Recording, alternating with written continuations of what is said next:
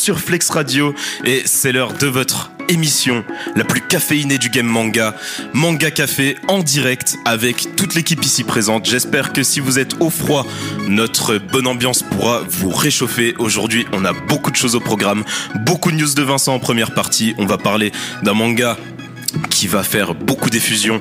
Euh, en deuxième partie, ça va être Promised, The Promised Neverland. Et euh, sinon, aujourd'hui, je vous présente aussi euh, les meilleurs. La crème de la crème qu'on met par-dessus notre café. Les Nakama, comme on nous a Les appelés. meilleurs euh, sur. Nakama. C'est ça. Et voilà, le premier Nakama que je présente aujourd'hui, c'est notre très cher Théo. Salut, salut tout le monde. À la régisson, toujours, euh, toujours OP Théo. Bah toujours, et toi à l'animation ça va? Super, ça va très très bien, moi merci. Aujourd'hui, on a le plaisir d'avoir Julien. Oi Oi Ohio Mina Ça va bien Julien Ouais, ça va, ça va. La- L'année commence bien pour toi, euh, tout se passe bien. Bon, un peu de mal avec les études, mais ça va. ça. Eh bah, je te souhaite euh, que ça s'arrange très rapidement, comme on le souhaite à tous nos auditeurs euh, qui sont dans la situation assez compliquée du moment. Et bonjour à notre très cher Sylvain. Salut les copains Salut chef Ça va? Mais quelle entrée en scène Il faut, faut mettre de l'ambiance, faut mettre du cœur. Mais ouais, c'est ça, mais on est, on est content de t'avoir pour ça, Sylvain. Bah, ça va. Après, après on, va, on va balancer des pavés de trucs un peu chiants, euh, à de débats, de machin. Faut mettre un peu d'un peu de peps avant tout ça. Bah, Apparemment, le- le meilleure partie de l'émission, c'est quand on se présente nous et après c'est fini. Ouais, après, après l'ambiance et le retombe, c'est ça. Super, merci Sylvain. Et vous, vous venez de l'entendre rire euh, sur euh, notre Discord. C'est euh, notre très cher euh, voix off. C'est Vincent aujourd'hui. C'est la voix. Bonjour Vincent. Bonjour, ici la voix. Il a essayé, mais un peu plus grave, un peu plus Non, grave. On j'ai pas les, ça, les sonorités graves. pour le podcast. dans les aigus.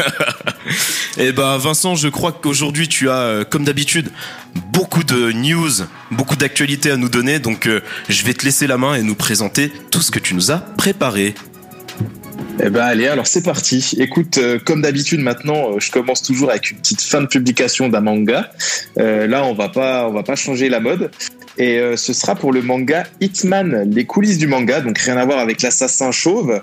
Non, là c'est le 13e et dernier tome d'une série de Koji Seo qui sortira prochainement, euh, le 13e tome pardon, sortira prochainement au Japon et ce sera le dernier donc. Et pour ceux qui sont curieux, de connaître euh, un petit peu plus euh, l'univers de l'édition des mangas au Japon, bah, l'artiste vous propose d'y pénétrer par l'intermédiaire de Ryonosuke Kenzaki et Tsubasa, qui sont entre autres un, un éditeur pardon, et un auteur pour un duo assez novice et ambitieux dans le Shonen Magazine. Trois tomes sont déjà sortis en France. Euh, sinon, euh, pour le, le même style de manga, il y a aussi Bakuman, bien sûr, et on aura bientôt une émission euh, à la fin mars avec euh, des invités assez spéciaux pour, euh, pour ce type de, Oh. de sujet de l'édition d'un manga. Très beau, euh, très Ensuite, on... trailer. Ouais. Ensuite, on reste dans le Shonen Magazine avec cette fois une nouvelle qui va ravir notre ami Steve. Alors, euh, il doit nous écouter de la radio. Il est encore en train de bosser, je crois, il me semble. Il va peut-être euh, nous rejoindre fans. sur Discord. On verra. Ah, ah, parfait alors. Et ça satisfera aussi bon nombre de fans de Seven Deadly Sins. Et oui, la série à peine terminée en 2020 et l'auteur Nakaba Suzuki enchaîne sur sa suite, donc bien la suite de Seven Deadly Sins. Il l'avait prévu et c'est désormais fait avec euh, Moku Shiroku euh, no Yongshi. Euh, désolé pour l'accent.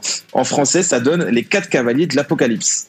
Et ça sortira donc le 27 janvier, donc demain, pour ceux qui écoutent en direct.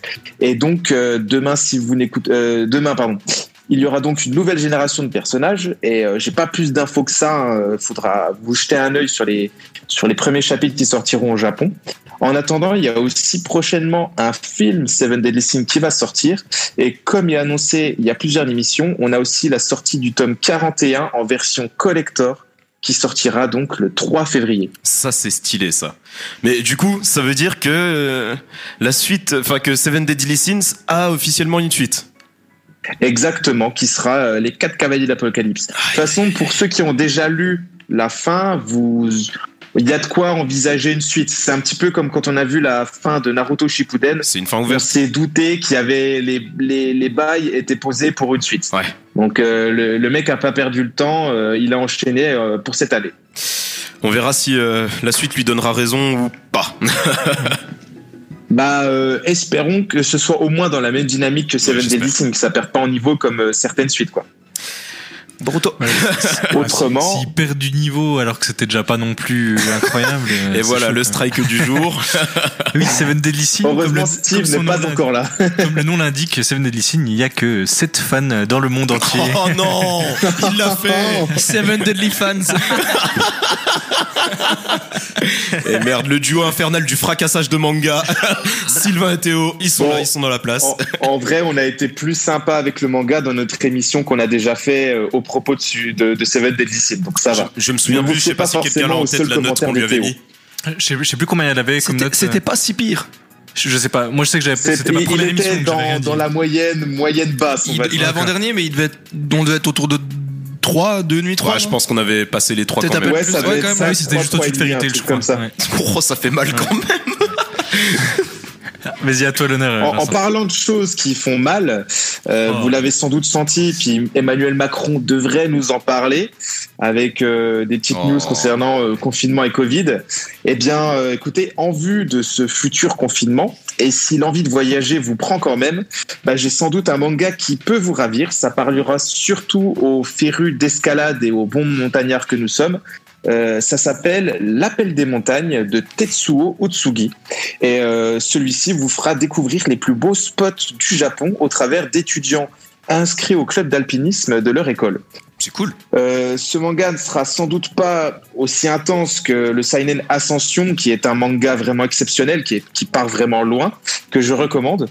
Mais vous aurez sans doute euh, un, un vrai plaisir et vous en aurez pour vos- votre argent si le sujet vous intéresse.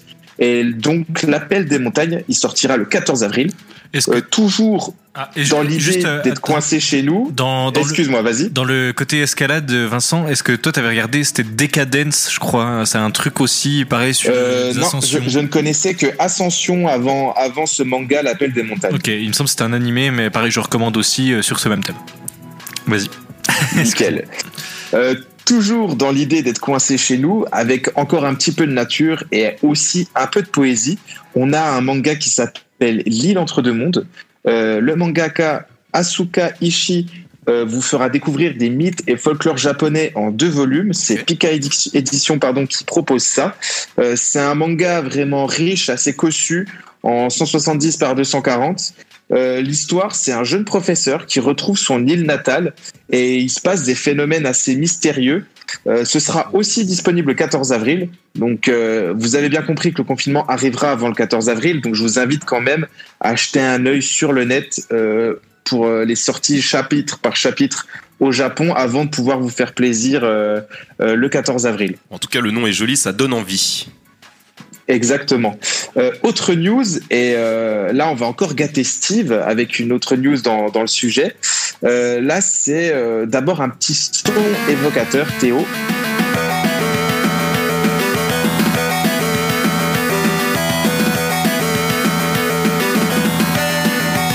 Alors je ne sais pas si ça vous parle du coup. Ouais, Game Boy Euh, Color. Pour les connaisseurs. Ouais, 8 non, bits, quoi, ça fait trop. euh, Ça. Comment tu dis jeu d'arcade. ça fait trop 8 bits, euh, Pokémon, euh, tout ça, Ah, quoi. On, on parle un peu sur cette époque-là, qui était aussi euh, en jeu d'arcade et dans les premières consoles.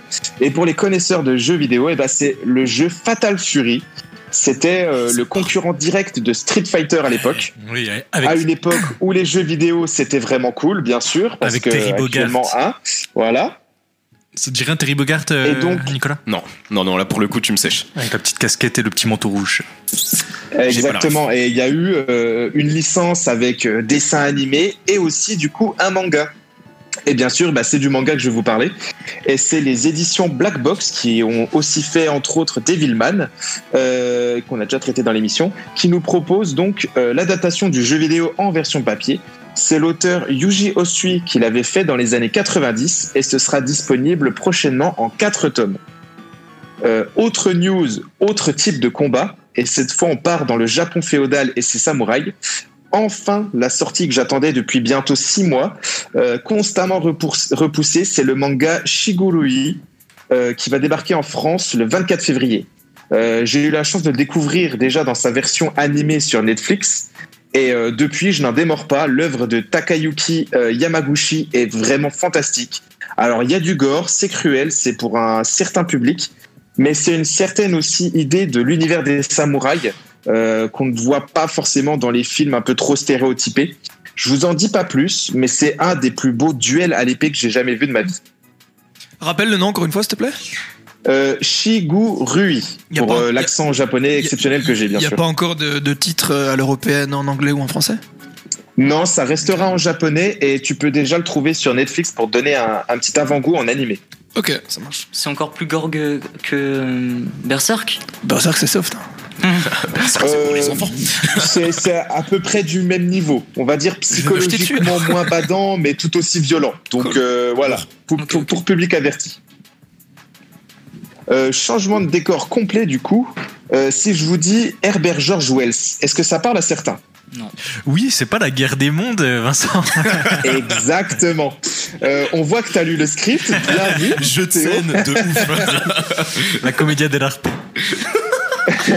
Mais Et du coup, bah, c'est une de mes œuvres préférées. Elle a été adaptée en film, notamment avec un film de Tom Cruise. C'est celui qui m'a marqué quand j'étais gamin.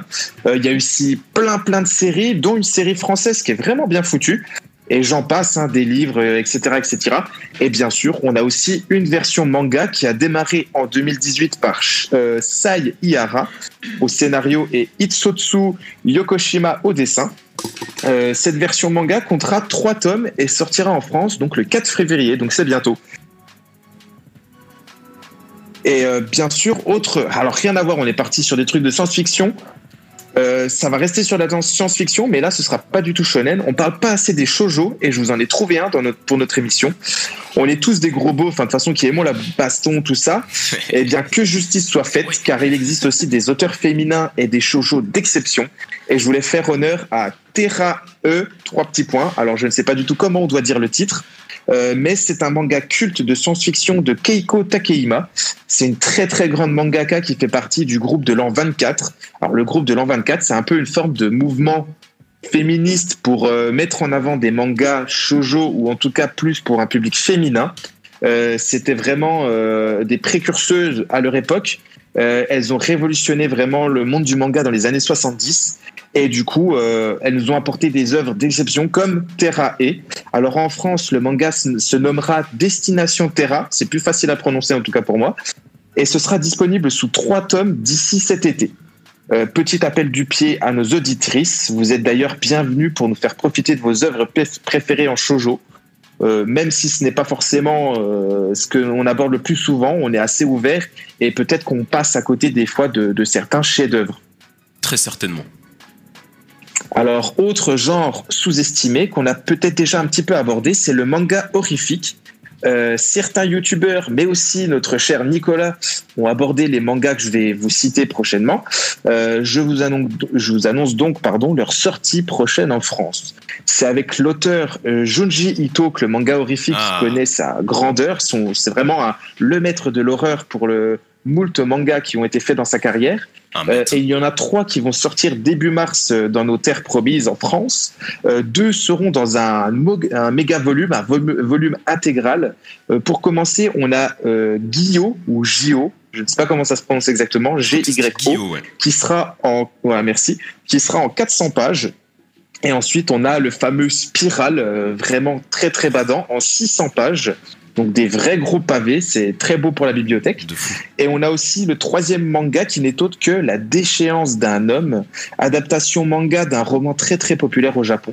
Euh, Nico, tu peux peut-être nous en parler un peu plus, toi qui les as lus, il me semble. Alors déchéance, la déchéance d'un homme, euh, je l'ai pas euh, suivi encore. Par contre, pour ce qui est de Guillaume et surtout de Spiral, je les ai, je les ai lus intégralement et c'est euh, euh, si vous pouvez foncer parce que si vous aimez le, les mangas sur le thème de l'horreur ou même si- si vous aimez le thème de l'horreur en général, alors une horreur psychologique, une horreur dérangeante euh, à, à avoir envie de se gratter, limite de, de, de vomir devant devant son œuvre. Alors franchement, foncez sur euh, surtout sur Spiral parce que euh, ça fait maintenant quatre mois que je l'ai lu et il me semble que des fois euh, quand je suis euh, dans mon lit tard le soir, je, je vois encore des spirales devant devant les yeux.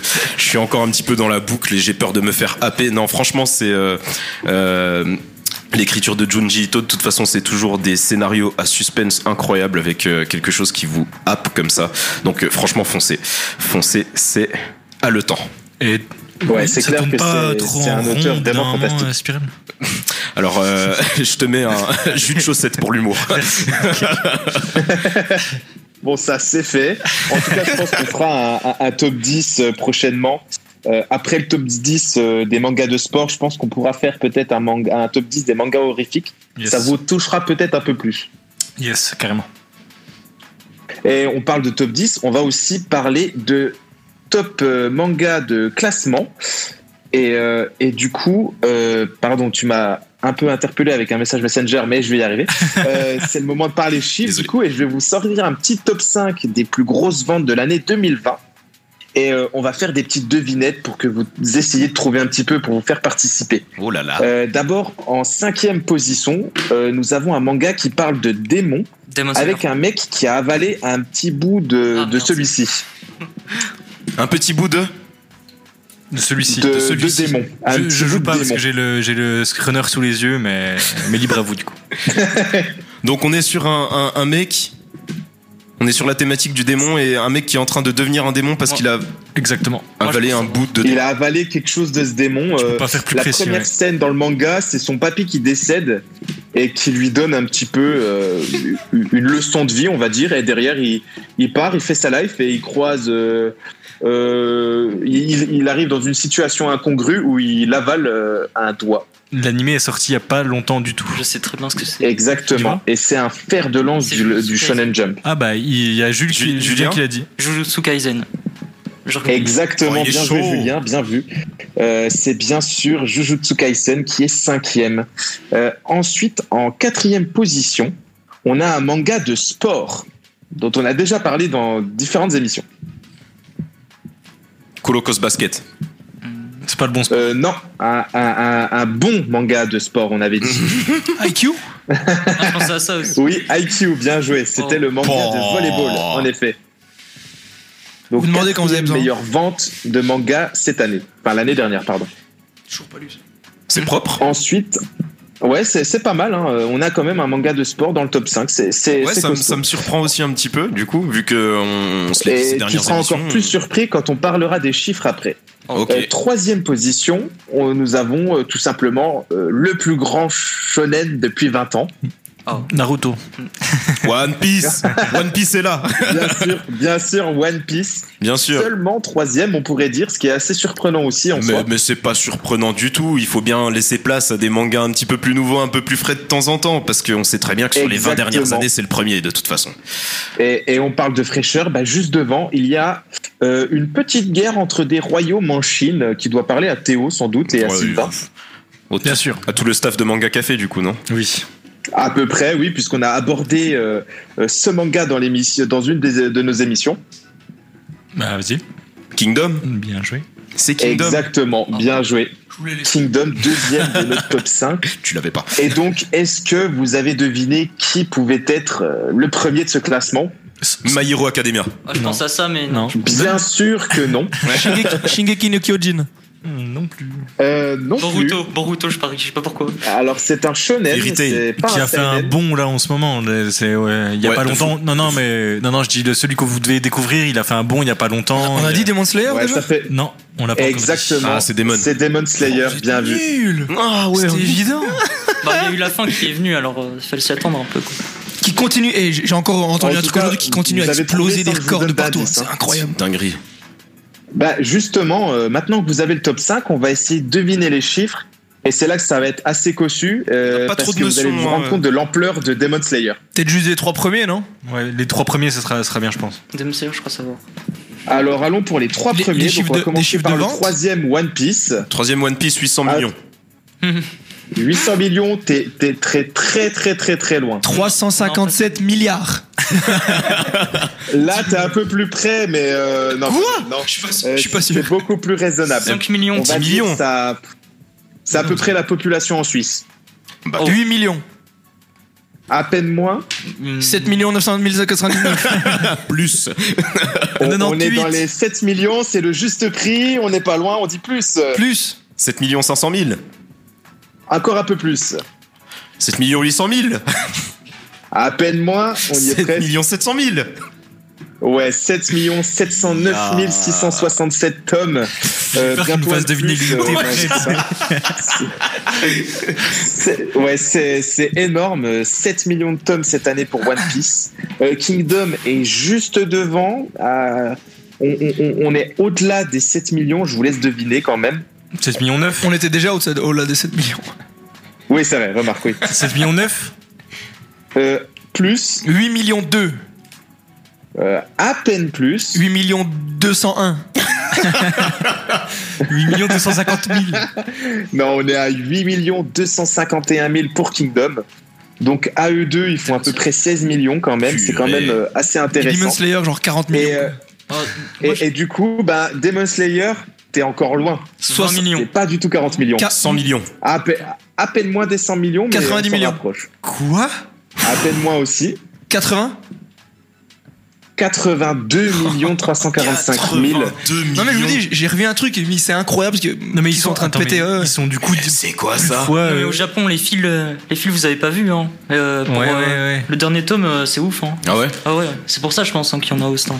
Mais C'est une dinguerie. mais attends parce que ça veut dire Je que du coup là. tu enfin attends tu rajoutes euh, x10 limite euh, au- C'est ouf. c'est abusé. Pourtant, il, il est bien, mais je le trouve pas non plus Est-ce extraordinaire. que, est-ce un- peut-être que peut-être que t'as une info en plus Est-ce que c'est un record au niveau des mangas sur euh, sur une dé- sur la décennie ou je sais pas C'est forcément à 80 millions. Moi, ça me Après, paraît. est-ce que c'est parce qu'il y a le dernier tome qui est sorti, comme disait euh, Julien, et Ouais. du coup ça ferme un peu le truc, et du coup tout le monde s'est jeté dessus pour dire bon bah voilà, maintenant que c'est fini, je veux le dernier, et tout le ou monde toute l'a série, et du coup, des gens ont attendu Ouais, ouais, pour acheter. ils ont attendu le dernier pas. pour avoir toute la série C'est entière. incroyable. C'est possible en vrai parce que Kingdom n'est pas fini, One Piece n'est pas fini. Je sais pas. Je sais pas, et c'est d'autant plus impressionnant quand tu te dis que la plupart des. Enfin, il y, a- il y a énormément de gens maintenant qui lisent numériquement le scan euh, sorti chaque semaine et euh, qui, Ah, pas. je vous, ai per- je vous avais perdu. En fait, c'est mes écouteurs qui ont merdé. Je m'excuse amplement. euh, Allô je serai chapitré, bien sûr. Tu es tout Euh, excusé. Le temps que ça charge pour moi dans mes oreillettes. Et du, et du coup, du coup, on était en train de dire qu'on peut, on trouvait ça vraiment ouf comme chiffre, sachant que euh, tu- maintenant la, la lecture se fait beaucoup par scan. Les gens euh, achètent de moins en moins d'exemplaires et du coup, quand tu me sors 80 Peut-être millions, peut-être pas au Japon? Mais peut-être pas au Japon, t'as raison. Ouais, c'est plutôt une habitude en dehors du Japon, Occidental, euh, ouais, surtout euh, occidental, ouais. On, on va envoyer Théo en envoyé spécial là-bas pour qu'il fasse de sa toute petite façon, On va enquête. faire un, un micro En service, en service civique au Japon. Oh là là, c'est Non, mais en le vrai- vice civique. Service civique. Il Euh, va en Russie, les gars, maintenant. ça. Ouais, c'est- on a fait beaucoup de voyages là en deux phrases là. mon dieu. On les mangas à Moscou. Euh, Vincent, à toi l'honneur. Ouais, excusez-moi pour ce petit euh, coupage micro euh, un peu con. Et euh, du coup, on a beaucoup parlé des mangas papier. Je vous ai parlé du film Demon Slayer qui a fait un carton. Euh, ça a donné sans doute envie à d'autres de se lancer puisqu'on a aussi euh, un film qui va sortir qui s'appelle Knight of Sidonia. euh, qui sera euh, la suite de la série animée déjà disponible sur Net- Netflix. Euh, c'est prévu pour cet été et c'est une œuvre de, Tutso, de Tsutomu Nihei euh, qui a déjà un animé sur Netflix aussi pour les curieux. Et euh, ce fameux Tutsumu Nihei qui est un mangaka fantastique puisqu'il a fait euh, le manga euh, vraiment un ovni dans l'univers manga qui c'est euh, Blame. Je sais pas si ça vous parle. De nom, ouais. Ça me dit vaguement. De nom, ouais, chose. carrément, ouais. Alors, je vous invite pas du tout à aller voir l'animé sur Netflix qui n'est pas à la hauteur du manga. Euh, par contre, euh, pour Knight of Sidonia, je pense que ce sera assez intéressant euh, de découvrir euh, le film. Euh, en tout cas, euh, toutes les œuvres de, de, de Tsutsumu, je vais y arriver, Nihei, sont vraiment des ovnis dans l'univers manga. Et euh, du coup, c'est euh, pour Blame, c'est un manga en six tomes que je vous invite à aller jeter un œil en attendant d'avoir le film euh, Knight of Sidonia euh, cet été dans le cinéma. Et Night of Sidonia, moi je vous conseille euh, le morceau de Muse. J'allais le dire. Sérieux? Mais t'es sérieux là? J'allais dire. Ah, euh, oh, mais- Bien vu, bien vu, c'est vrai. Alors je sais pas du tout si c'est une référence à ça, euh, s'il veut rendre Non, hommage il- dans c'est- le nom, ça s'écrit ou pas comme s'il ça a déjà. complètement pompé. Et Mew, c'est déjà une référence. Je crois que c'est mythologique ou c'est quelque chose de- Ouais, dans l'histoire. C'est déjà. ouais, les deux ont la même rêve c'est- comme les cavaliers de l'Apocalypse. probable, ouais. Bah, en tout cas, tu nous as fait une belle news bien intéressante sur euh, donc euh, Knight of Sidonia. Night, ouais. Ça a beaucoup plu à, à Sylvain, ta façon de prononcer ce nom euh, bien à l'anglaise, ça, ça lui a beaucoup plu. Mais, mais je sais que qu'il adore mon accent Ah, anglais. mais t'es parfait, Vincent, t'inquiète. Pourquoi il y a que moi, Théo Il a ri autant que moi. hein. Une fois qu'il t'a regardé. Moi, je l'aime bien. Euh, on va rester sur des animés avec une autre œuvre culte Et ici, on parle bien sûr de Jojo. Théo, à Oh. toi de mettre le son.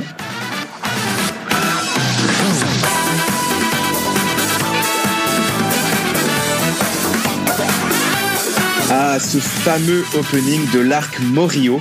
Euh, pour ceux qui ne connaissent pas, je vous invite à aller jeter un œil sur les animés. Euh, pourquoi cet arc On va en parler? Eh bien, parce que on a un des meilleurs protagonistes de Jojo Bizarre Adventure dans cet arc Morio, à savoir Rohan Kishibe. Euh, ce personnage est lui-même mangaka dans l'histoire de ce manga, ce qui est assez co- cocasse et assez intéressant.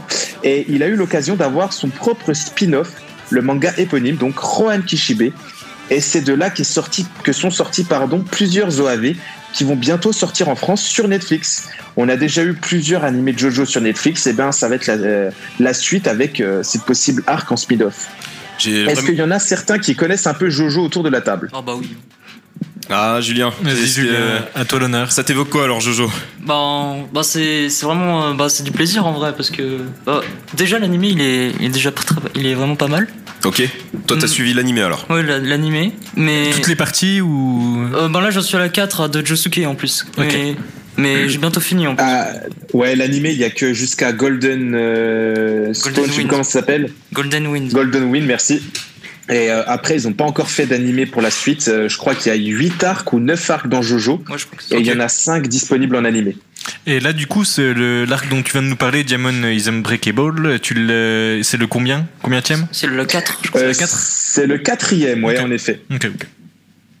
Et pour moi, c'est, enfin, je sais pas, Julien, quel est ton arc préféré, mais moi, en tout cas, pour l'arc, euh, cet arc-là, c'est un de mes préférés personnellement. Hmm. Ben, en fait, euh, Golden Wind, euh, je l'attends. Enfin, je- j'essaie de- d'avancer parce que je pense que lui, il va vraiment me plaire. Mais moi, je pense que c'est le plus le deuxième euh, qui m'a plu dans le arc de Jojo. Ah, t'es plus un peu à l'ancienne, quand c'était shonen à l'ancienne avec le début de l'histoire, du coup. Ouais, voilà. Enfin, je trouvais ça. C'est de, de toute façon, je pense pour chaque auditeur qui a découvert Jojo, il a son arc parce que chaque arc est tellement différent en, lui, en, en soi qu'on peut trouver vraiment euh, ce qui nous plaît dans un manga, on peut le trouver dans Jojo de toute Et manière. tu vas m'aider, Vincent. J'ai toujours cette question que personne n'arrive à me répondre. Est-ce que euh, on peut regarder un arc sans avoir regardé ceux d'avant ou pas?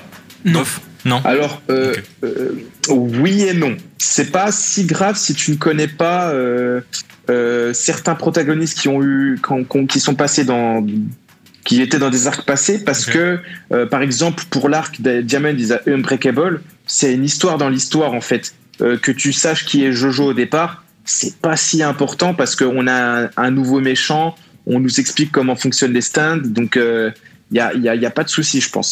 Peut-être le premier, deuxième, c'est un peu une suite. Les trois premiers, on va dire, c'est un peu une suite en soi.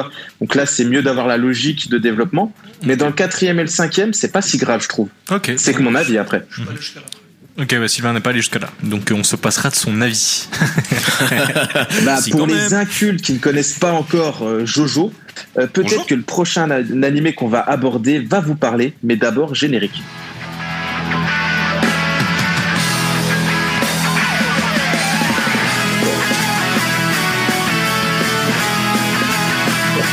Alors, je suis presque sûr que personne n'a trouvé. euh, donc, on va plutôt peut-être mettre le générique français. Et si c'était Digimon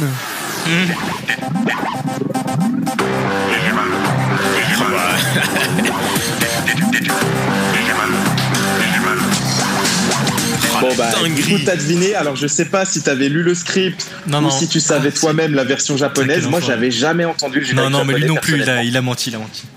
Merci, merci. Mais par merci de votre honnêteté. Par contre, euh, petit, euh, petite mention au générique français qui a l'air bien de premier abord, mais qui est immonde quand tu lis les paroles. C'est genre circuit imprimé. Genre t'as une voix Ah qui oui. fait comme ça derrière Ah oui.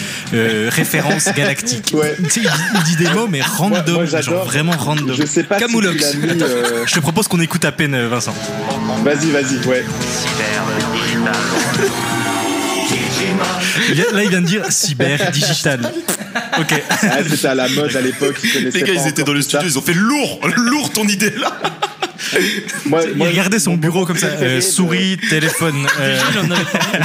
Le joueur du grenier, il en avait parlé ça. ouais justement c'est ça que je faisais référence. Et moi, j'adore, c'est le moment où il commence à monter dans, en disant dans Ah oui. Moi, Ah, c'est un moment ça. exceptionnel dans ce générique.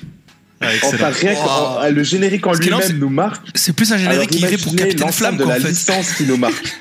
Goldorak. Excuse Vincent. Oh là là, ouais, non. on, on peut partir loin après sur les génériques français. Il y a vraiment des trucs exceptionnels.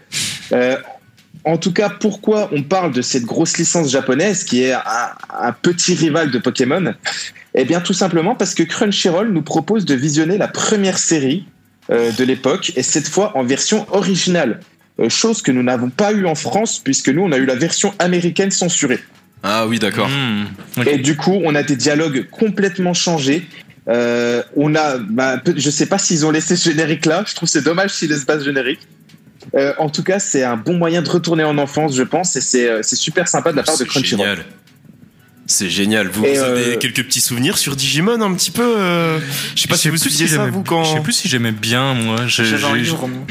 T'aimais bien toi J'avais un livre, mais après, j'ai pas trop aimé après. Bon, Ok. Moi, je trouve que c'est un copier-coller de poker, un gros copyright euh, plagiat. Non, il y a, il y a une- Ouais, il y a une non. différence énorme quand même. Ils parlent les Digimon. Oui. Alors que Pikachu, là, oui, Pikachu, oui, oui, mais ils ont, ils ont- surfé sur, sur la vague de, Ouais, de ouais. mecs qui, qui se battent avec un, Oui, un voilà, particulier. tout Quoi, Tout simplement, c'est vrai. Mais bon, il y a, il y a eu quand même deux, trois Et- trucs marquants. hein. Je me souviens de Devimon. euh, Leur ça. nom était horrible, tu pouvais Ouais, il y rien avait deux, comprendre. Chacun trucs, avait son propre Digimon avec un nom qui finit en Mon avec l'autre. Ils, ont, avaient aussi mille euh, évolutions aussi. Ah, Oui, oui, c'est vrai, c'est Il y avait, vrai. bah, il y avait Greymon, Skull Greymon, Metal Skull Greymon, et euh... excusez-moi, j'étais, j'étais, j'étais un Mais peu moi, fan. j'adorais. c'était en plein dans mon époque et les méchants, je les trouvais vraiment badass. Ouais, par contre, Visuellement, ouais. ça m'a marqué, moi. C'est peut-être ça qui était en plus de Pokémon, c'est qu'il y en avait beaucoup qui avaient, enfin, c'était plus mature dans, dans les dessins que, que Ouais, Pokémon. Qu'est-ce que t'as contre la Team ça, Rocket, mec une vraie maturité. Ah, la Team Rocket, elle manque encore de matu- maturité, je trouve. Hein. Elle a Bah, encore du mal. Hein. Ça va être un débat rien à voir, mais Team Magma et Team Aqua, tout, tout, euh, toute cette histoire-là dans Pokémon, elle est hyper mature à fond. Ouais, c'est bah, hyper plus, mature. C'est plus ils avancent, les, derniers faux. opus, on va dire en jeu, ils sont pas si mal au niveau Ouais, de l'histoire. non, Ouais, mais alors là, tu hein. me parles de en-jeu. Mais en animé, euh, la Team Rocket, moi, j'ai, Ouais, deux épisodes euh, avec mon gamin l'autre jour. euh, j'ai dit, ouais. En animé, il y a encore maintenant la Team Magma et tout, ça a avancé Ouais, en ouais, même temps. mais Ah par contre, il y a encore la Team Rocket. Oui, et eux, oui. ils ont pas évolué, je te Ouais, le dis. c'est l'effet gag. Ouais, franchement, ils tiennent que là-dessus. mais c'est trop cool. avec le, C'est le trop cool. roquet, le lance-roquette aussi, j'avais vu un moment.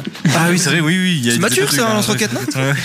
Bah, puis rien que l'histoire de Bah, Yaous, écoute- elle est, vachement mature en vrai. C'est triste. Ouais, c'est triste. et- écoutez, je crois qu'on est retombé en enfance, mais Oui. euh, il me semble que c'est un petit peu le sujet de notre deuxième partie, n'est-ce pas, Nicolas?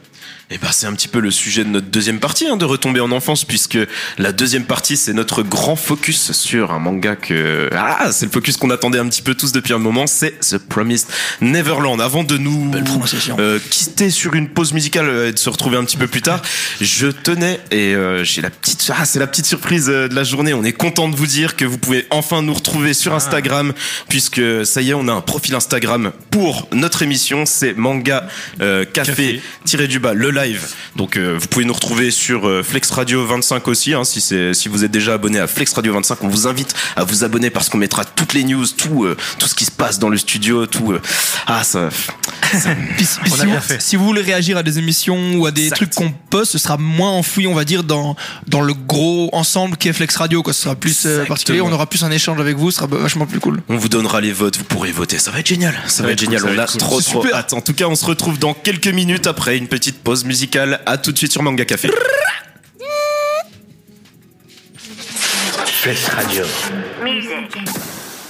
De retour sur Manga Café avec toute l'équipe et pour notre partie 2, le focus sur The Promised Neverland, on va s'écouter la présentation du manga tout de suite.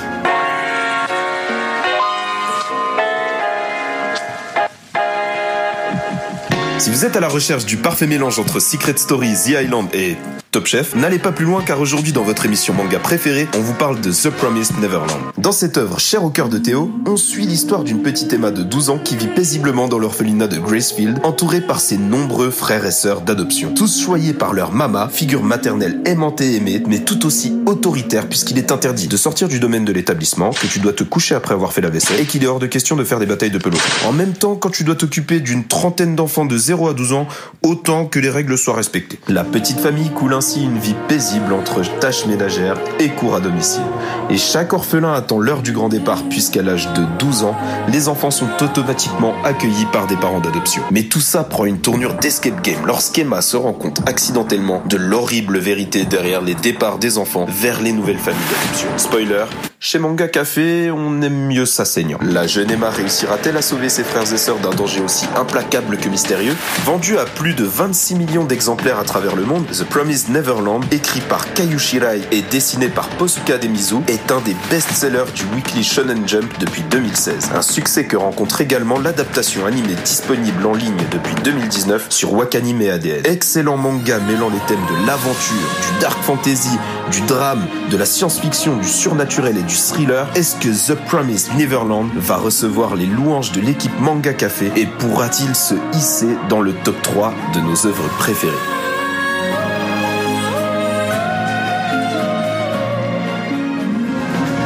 Et oui, donc un manga riche en suspense, riche en... Attends, attends, attends, attends. je te coupe déjà. retournement de Nico, c'était incroyable Énorme. ce truc-là. En, petit- en petit direct, là. en Oh. direct en plus. Oui, bien sûr, en direct. Mais qu'as-tu cru? Le mec, le mec va commencer à beatboxer en même temps la prochaine fois. Non, non, en vrai, c'était c'était propre. Ah, voilà, c'était un truc qu'on tenait à faire ouf. depuis un petit moment. On en parlait tous ensemble, de faire un petit audio de présentation. Je pense que c'est un petit peu plus fluide aussi et que ça nous permet aussi de résumer le truc non, de façon un peu plus condensée sans se perdre. Ça, tu le vends à des. Je, je sais pas une blague. Tu le vends à des boîtes d'édition, des, des trucs en ligne de manga euh, pour. euh, euh, genre, au, au lieu d'avoir un petit synopsis écrit, les gens qui veulent avoir une description de l'audio, du, du manga, ils appuient un machin, ils écoutent. Ouais. Tu fais des sous, hein. Ah, Mais là, de toute façon, moi je m'en vais là, tout de suite. Là, je... Non, non, mais je comptais pas rester ici, moi. propre, propre. Carré, propre. C'est si bien. Donc, euh, bah, merci beaucoup pour les compliments sur la séquence. Par contre, il y a peut-être quand même deux, trois petites choses à corriger, notamment sur euh, la séquence de présentation. J'avais dit euh, que euh, les enfants partaient automatiquement à l'âge de 12 ans, donc ça c'est faux. Ils partent à partir de l'âge de 6 ans. Leur date de sortie de l'orphelinat n'est pas euh, prévue euh, à l'avance Date de spécialement. péremption. Leur date de péremption, ouais, on peut presque dire ça, ça. Ouais, on est dans cette thématique. Hein, j'ai pas dit, euh, j'ai dit Top Chef pour même rien, même âge si ça plaisait pas. J'ai mis du temps à l'avoir. Enfin bref, voilà, ce À manga. d'un certain âge, ils s'en vont. Voilà, à partir d'un certain âge, Et ils s'en vont. Exactement, en fonction de leurs résultats, en fonction de beaucoup de choses. Donc, euh, première chose, euh, pour nous, euh, autour de la table, euh, les gars, je sais pas si vous avez suivi The Promised Neverland plutôt en animé, plutôt en, en manga. Et euh, est-ce que vous voyez des différences entre les deux, euh, euh, Julien? Ben, ben, les musiques sont beaucoup. Les musiques sont beaucoup plus cool euh, dans l'animé parce que j'avais vu euh, en premier et après euh, j'ai commencé à voir le manga c'est vrai que les dessins sont beaucoup plus cool après Donc les dessins, toi, tu, tu retiens vraiment une belle patte oui au niveau voilà du dessin sur, sur le manga papier. Ok. Et puis Vin- Vincent, toi, tu, tu es à jour sur The Promised Neverland. Tu as suivi en manga, en animé. Ah, je, je l'ai dévoré et j'ai euh, dévoré le manga. L'animé, je ne l'ai pas du tout regardé. Ok. En fait, euh, le, le manga se suffit à lui-même pour moi. Je pense que au vu du son que vous nous mettez, euh, l'animé devait être très très intéressant, mais je suis resté sur le manga. Ok, ok. Euh, Théo, il me semble que tu as suivi les deux, toi. Euh, ouais, ouais, non, mais alors là, moi, fan inconditionnel Bah, ça, de le là, là, je commence, vous commencez à le comprendre. mais ouais, non, en gros, j'ai regardé la première saison euh, sur Netflix quand elle est sortie euh, entièrement. Et je me suis dit, waouh, c'est quoi ce truc. Je- Le jour même, hein, on a fini les épisodes avec ma copine. Le jour même, j'ai dit, attends, attends, je vais aller voir à bah, BD Vanol, justement, euh, s'il y, a, euh, s'il y a pas les autres tomes. Je suis allé, bam, j'ai pris tout ce qui était sorti depuis là, donc à partir du 5, là où se finit la première saison euh, qui était disponible. Et j'ai. Ah ouais, d'un coup. Ah ouais, j'ai rushé le manga, je l'ai poncé et vraiment, j'a- j'adore. pas mal, pas mal. Et oui, pour répondre à ta question, j'ai également aussi suivi l'animé en parallèle de, du manga. Et il comme- retranscrit bien. Vraiment, en vrai, c'est ouais, c'est pareil. Tu te retrouves dans la pareil, même on ambiance. se retrouve. Euh, il y a du coup les, moins- les textes paraissent peut-être moins forts vu que sur le manga quand c'est écrit, on se rend compte que c'est très bien écrit, mais on aura Ok. le temps d'en reparler. Et pour répondre à, à Vincent, on en parlait en off juste avant de la reprise, je, en gros, je lisais le manga avec l'OST euh, derrière de l'animé qui me manquait beaucoup quand je lisais le manga. Forcément, j'avais pris du plaisir à, à avoir l'OST dans la saison 1 du coup euh, j'ai continué avec l'OST dans les oreilles euh, pour le manga Waouh, c'est propre ça. C'est vraiment que t'as kiffé. c'était chouette ouais. Euh, Sylvain, toi, t'es à jour, t'es manga, animé? Euh, animé, non, non, mais j'ai j'ai fini le manga. ouais. Ouais, ok. Du coup, euh, Ju- Juste, j'ai besoin de savoir aussi, ça peut être imp- important. le- L'anime et la saison 2 a commencé, c'est ça? Ouais, là on est à l'épisode 3 de la saison 2, je crois. Ah ouais, donc ils sont pas très loin au final dans l'anime. Non, non, non, ils sont. Il y aura trois ils sont à saisons, la je fin. pense. En gros, le premier, la première saison se finit à la fin de- du premier arc où ils sont dans Gracefield. Et euh, le, les, deux premiers, les trois premiers épisodes, c'est vraiment la suite directe. Donc ils sont vraiment pas loin. Il y aura sûrement trois saisons. Peut-être plus. Ouais, trois ou quatre, je pense, ouais. Ouais, ouais. À ok. moins qu'ils qu'ils décident de Ah ouais, rusher ils ont- un peu. ils et ont puis du que- retard, ok. Ouais, ouais, ouais. Comme ils ont fait dans le manga un peu. Je sais pas, je sais Ils pas. vont rusher un peu la fin. Non, non. La fin, est- ah ouais, la fin est rushée, ce moment Pas la fin, les derniers arcs en Ok. général. euh, je trouve. On en verra, on je verra pense, après. ouais. eh ben exact. Du coup, euh, un manga qui est riche euh, en Ah non, oui. je- Non, excuse, excuse, je croyais que t'avais pas interrogé Vincent, désolé. il y a pas de souci. Un manga qui est riche en retournement de situation, hein, qui nous prend au dépourvu souvent sur euh, nos idées reçues euh, au moment où on lit. Et un manga que vous vous classeriez dans quel genre éditorial? Est-ce qu'on est plutôt dans de l'horreur, du thriller, du dark fantasy, du science-fiction? Euh, SF, SF plutôt Sylvain? Pour moi, ouais. SF, euh, je crois que c'est un shonen de toute façon. Oui, malheureusement. Ouais. Oui, c'est certain, Ouais, c'est ouais, un shonen. c'est un ouais. shonen. de sûr. Alors qu'il y a franchement un, un bon fond de. On commence déjà. On, le, on commence à l'avoir dit sur beaucoup de mangas, beaucoup de shonen. Hein, Il touche un peu à tout, ouais. Ouais, il touche un petit peu à tout. C'est c'est ça moi que je retiens en tout cas de ce manga, c'est qu'il est vraiment euh, très très open, très très. euh, il touche à beaucoup de beaucoup Alors- de genres différents. Il- Par, par contre, là où, enfin, c'est pas un défaut pour moi, mais là où c'est différent des autres, où on disait pareil que c'était un peu extrême euh, entre l'extrême de sho- shonen, euh, seinen, etc. Je trouve que là, ok, les thèmes sont ultra matures, euh, de la mort, euh, etc., machin, mais dans ce, ce qu'on voit. Il y a des scènes gore, mais c'est pas non plus. euh, Enfin, C'est pas explicite. C'est pas explicite et surtout c'est pas. On te torture pas l'esprit. les, les trucs de torture durent pas longtemps. C'est une case pour te montrer voilà ce qui arrive. C'est certes glauque, mais on s'attarde pas dessus. Je veux dire. D'accord. Je pense, hein. je sais pas si t'es Donc d'accord. euh, rien de rien Ouais, ouais. de bien choquant au final. Non, non, non, ça va. Vincent, tu serais d'accord avec Sylvain, toi, pour dire qu'on est sur un manga plutôt de science-fiction ou t'aurais plutôt dit euh, quelque chose du genre dark fantasy ou, euh, ou euh, plutôt dramatique ou je sais pas? J'arrive pas trop à le caser. Après, moi, j'ai beaucoup retenu un petit peu le côté thriller et, et course-poursuite un petit peu. Il y a un peu ça, quoi. C'est comme un film d'évasion, un peu, en fait. Ouais. Pour moi, on est pile entre, enfin, c'est un pile mélange entre un thriller et un, un film, on va, enfin, ou une série d'aventures. D'accord. Genre, il y a- t'alternes Ah, entre oui. passages d'aventure où euh, c'est une espèce de petite épopée pour rejoindre un, un but, etc. Et des passages où c'est plus intimiste, où ils sont dans des petites, dans des, des notamment les scènes de bibliothèque ou les scènes où ils sont dans des, des grottes, etc. Où c'est plus vers thriller, où il y a des échanges, des dialogues et que c'est un peu plus glauque, un peu plus obscur. C'est vrai. Ouais, tu, tu, tu dis ça en plus. le- je trouve que le côté découverte, aventure, on l'a, on pratiquement dès qu'il y a le premier, euh, le, la première accélération dans le, dans le, dans le, dans l'histoire de The Promised Neverland, puisque au moment où ils sortent de l'orphelinat, on ne sait pas du tout où ils vont aller. Donc ça, euh, ouais. bon, ça c'était le premier petit spoiler, mais bon, dès, depuis le On début, va être s'en obligé, hein, façon. on hein. se doute bien que ça va se passer. Dès qu'ils sortent de l'orphelinat, tu sais pas du tout où ils vont arriver. Une question qui se pose même à ce moment-là, c'est est-ce qu'on est sur Terre ou est-ce qu'on nous a menti? C'est clair, c'est clair. Euh, à partir de, moment, de ce moment-là, ça peut aller n'importe très où. loin. Donc ça, c'est déjà c'est très très intéressant. Et puis euh, voilà, c'est euh, Non mais si, c'est c'est- c'est vrai ce que tu dis parce que euh, comme on disait donc en thriller et aventure, genre toute la partie dans Gracefield pour moi c'est un thriller. C'est clairement un Voilà. thriller où tu essaies de découvrir des, des c'est un peu limite une enquête euh, avec euh, tu sens qu'il y a quelque chose ultra cérébral, ouais. Ouais voilà, c'est ultra cérébral et dès qu'ils sortent, la partie après où ils sortent, ça devient aventure. Après on sort on concentre juste sur un seul endroit, ça redevient thriller. Après ça à chaque fois ils alternent entre grand espace et petit espace, je trouve. ah oui, c'est ouais, c'est une dinguerie ce petit euh, contraste du coup, qui est à la fois euh, dans le contexte et à la fois dans le dans l'action en fait. c'est ça ouais, ouais je trouve. Et du coup, tu me parles de, du premier arc donc euh, qui se passe à Gracefield, l'orphelinat d'où où sont élevés euh, tous les enfants. Alors, je sais pas ce que vous en, a- ce que vous en avez tous pensé. Moi, je l'ai suivi au premier abord en manga, puis ensuite en animé. J'ai trouvé ça long, moi. Euh, le premier, le premier arc, Gracefield. Je peux réagir oui, bien sûr. Euh, pendant que je lisais, Bonjour. Je c'était ça se lisait bien même si j'ai trouvé ça long et même un peu limite euh, des fois euh, bah, un peu chiant mais en lisant le reste du manga c'est la partie que je préfère maintenant quoi D'accord.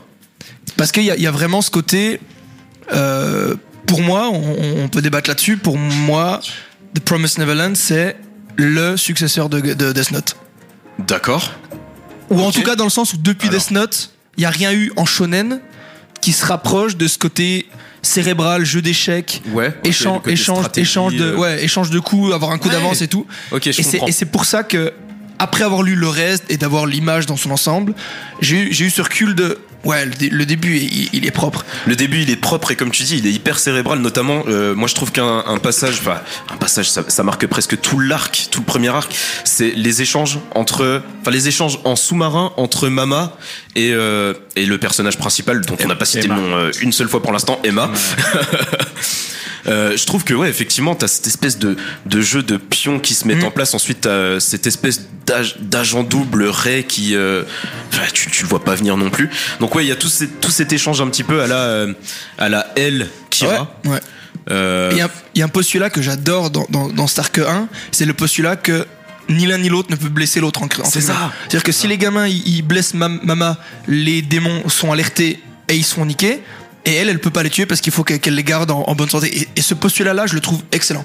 Ça rajoute, ça rajoute une finesse dans leurs actions parce qu'ils peuvent pas prendre d'actions fortes les uns contre les autres. Ils sont obligés de faire tout en, en scred et tout. C'est, Ça, c'est génial. Et après, moi, donc, justement, je disais le- la saison 1, donc tout l'arc dans Gracefield, c'est le seul que j'ai pas lu en manga, mais que j'ai vu en animé. Et en animé, je sais pas où toi t'avais recommencé après, mais il y, a- il y a plein de, de scènes. Je me demande comment ils ont réussi à retranscrire ça dans le manga, et c'est peut-être ça qui fait que, du coup, euh, je, je préférais dans, dans l'animé, c'est que t'avais limite de trois screamers un peu, enfin, ouais, c'est pas non plus des, des, des screamers incroyables, mais t'avais des, des scènes comme ça qui te tenaient en haleine, et c'est peut-être ça qui m'a permis de, de me dire que, bah non, moi, pour moi, le, le premier arc. Peut-être ça qui manque un peu dans, dans le papier. Ah ouais ouais c'est c'est- enfin le premier arc pour moi je, je respirais pas une seule seconde. Et, puis dans cet arc là dédicace au personnage à mon personnage préféré le tout petit Phil on aura le temps d'en revenir. Ah, Phil, Ah ouais, mais c'est se- selon certaines théories c'est le plus intelligent de tous les personnages de- du manga C'est ce qu'on- on aura le temps d'y d'y C'est ce qu'on pressent euh, notamment, mais comme clair. tu dis, on aura le, on aura le temps d'y revenir. Toi, euh, Julien, euh, ce premier arc pour toi, il est, tu l'as lu d'une traite, il est bien, il est rébarbatif. Je crois que t'es en plein dedans en plus euh, en ce moment. Ben oui, du coup, oui, vu que je suis au, je suis au chapitre 11. Tu mais- vas te faire spoiler Non, mais tout le long de l'émission. Hésite pas, hein. oui, oui, hésite pas. à- Après, j'avais vu la fin avec ma sœur euh, dans l'animé. L'animé, c'est vrai que c'était c'est vrai que tu, tu, tu attends pas vraiment. Mais ce que j'aime bien, c'est dans c'était, enfin dans le manga, c'est, euh, c'est quand en fait, euh, il commence à se dire, ok, ça c'est sûr, on va bien la berner, la mama. Et en fait, et en fait, elle, elle avait tout prévu. Et et, elle a un coup d'avance. Ouais, voilà, à chaque fois. Ça, Ouais, c'est un petit peu à la, ouais, c'est un petit peu à la Elkira. Bon, ouais, faut, faut, faut un petit peu exagérer. euh. Bah là, il y a, y a une grosse différence, c'est que ils peuvent pas savoir au début les compétences qu'elle a.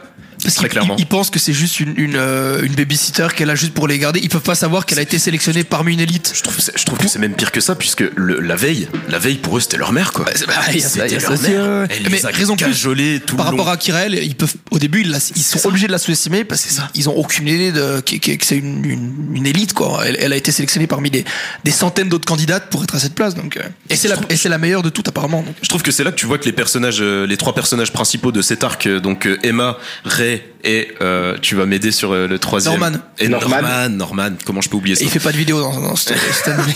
Merci. je trouve qu'ils sont excellents euh, et notamment tu te rends compte mais que c'est des fins stratèges et qu'ils ont une psychologie vraiment très très adulte qui sont très très avancés sur leur âge parce que à partir du moment où ils cernent que Mama il y a un truc qui cloche à aucun moment tu les vois penser à elle comme une daronne et je trouve que ça va très très Ouais, vite très vite. Mais c'est elle qui Ça les a très, formés. Hein. Ils aussi, sont aussi balèzes à c'est grâce à elle aussi, hein, parce qu'elle, est-ce qu'elle, elle était, elle était déjà, elle faisait partie de l'élite dans sa ferme. Elle, a- elle, elle, elle a défoncé toutes- tous les autres candidats à son poste après. Enfin, et elle en a fait des, elle les a raffinés au, au possible, quoi. Dinguerie. Théo, euh, quelque chose euh, de plus à dire sur, cette, euh, sur cet arc Toi qui l'as ce- vraiment mangé, puis Ouais, je sais que ouais, sur ouais. The Promised Neverland, tu vas avoir. euh, Ouais, là j'aurais beaucoup de choses à dire, mais non, mais je, je vais pas non plus hein, imposer mon, mon point de vue. Mais non, non, ouais, en vrai c'est un de mes arcs préférés, si ce n'est pas comme Sylvain euh, mon préféré. C'est vraiment celui dans lequel où, où, comme tu dis, ça ressemblait le plus à Death Note et c'est peut-être du coup ça qui m'a attiré le plus parce que vraiment les, les comme j'avais déjà dit la dernière fois, les mangas qui m'attirent le plus sont les thrillers avec les bagarres de cerveau et les retournements disais. Situation. Donc là, t'es écoute, servi. On est en plein dedans. Ouais, on, t'es est, servi. c'est- on est vraiment en plein dedans. quoi. Encore une fois, avec du recul, en ayant lu toute l'œuvre, moi c'est moi c'est un, un- des, un des quelques points négatifs que j'ai sur ce manga, même si j'ai trouvé qu'il était très bon, c'est que il y a, pour moi il y a une grosse différence de qualité d'écriture dans le premier arc Avec et, les et premiers les suivants. ouais. ouais. Ouais, c'est, ouais, je, je, Alors, je une peux différence que ressentir tu ça, mais- situerais où euh, C'est meilleur dans le premier arc ou Ah ouais, oui, ouais, bah, oui. carrément. En fait, tu, D'accord. tu- comme, comme si le premier arc, tu sentais que c'était vraiment leur idée de départ en mode waouh, on a cette idée. Ouais, ouais. Waouh, ça va faire mal comme, comme, comme plot, quoi. Et qu'après, ils ont dit bon, allez, maintenant, faut qu'on fasse avancer ça. Comment on fait, tu vois? Et du coup, le premier, c'était clair, ils avaient une, une, une idée de comment le faire ouf. Et qu'après, c'est ok, euh, qu'est-ce qu'on leur fait faire après? Comment on fait développer l'histoire? Et Ouais, pour ouais. moi, il y, a- il y a beaucoup de, Pour beaucoup d'imprécisions ouais. et c'est moins, moins bien écrit après. je Même si rejoins- ça reste bien. Je rejoins Sylvain dans le fait où pour moi en gros le premier arc c'est genre une énorme pépite mais genre la plus belle des pépites avec quelques petites tâches par-ci par-là. Et tout le reste du manga c'est de petites tâches par-ci par-là avec eux c'est des petites tâches avec euh, des toutes petites pépites disséminées Ah oui, par-ci par-là avec euh, Mais- les personnages de Sonju etc sont trop bien pensés etc et, et oui ça reste quand même en gros on passe de incroyable à euh, magnifique tu vois Attends, il y a, Ok, il y a Vincent qui veut réagir. ouais, il y a quelque chose aussi que vous n'avez pas dit et qui est très marquant dans le premier chapitre, enfin dans le premier pardon euh, arc, euh, c'est que les auteurs Kaiju Shirai et euh, Pozuka Demitsu, ils nous ont proposé aussi d'interagir avec beaucoup d'énigmes. Euh, chaque enfant a un code sur la nuque. Euh, il y a aussi le code Minerva et euh, il y avait des choses assez interactives où dans les chapitres ils mettaient des petits easter eggs et des choses comme ça que les lecteurs devaient deviner.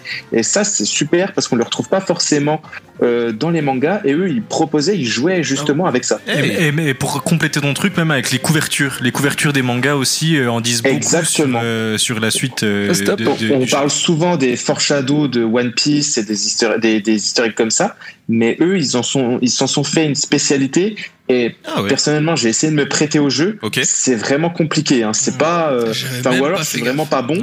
mais C'est vraiment, inaperçu pour euh, beaucoup de faut- faut- ça pousse à la réflexion et c'est super stimulant parce qu'en plus de l'histoire où c'est des enfants génies qui sont aussi en train de découvrir des énigmes, notamment avec le code Minerva, et ben toi, tu es poussé à, à rentrer un petit peu là-dedans en essayant de découvrir un peu leurs énigmes, leurs Mm. codes, euh, les, ca- les, les petites cachotteries que les que les auteurs nous ont proposées quoi. C'est clair. Ok. Et, et juste, euh, ouais, on on a déjà fait le tour beaucoup de fois, mais juste pour revenir sur le, le premier arc, juste le, le premier épisode, donc je sais pas comment ça se passe en chapitre, mais le premier épisode de l'animé se, fi- se Vous autres. finisse avec euh, le, la découverte donc de, du corps par Emma dans, dans le camion.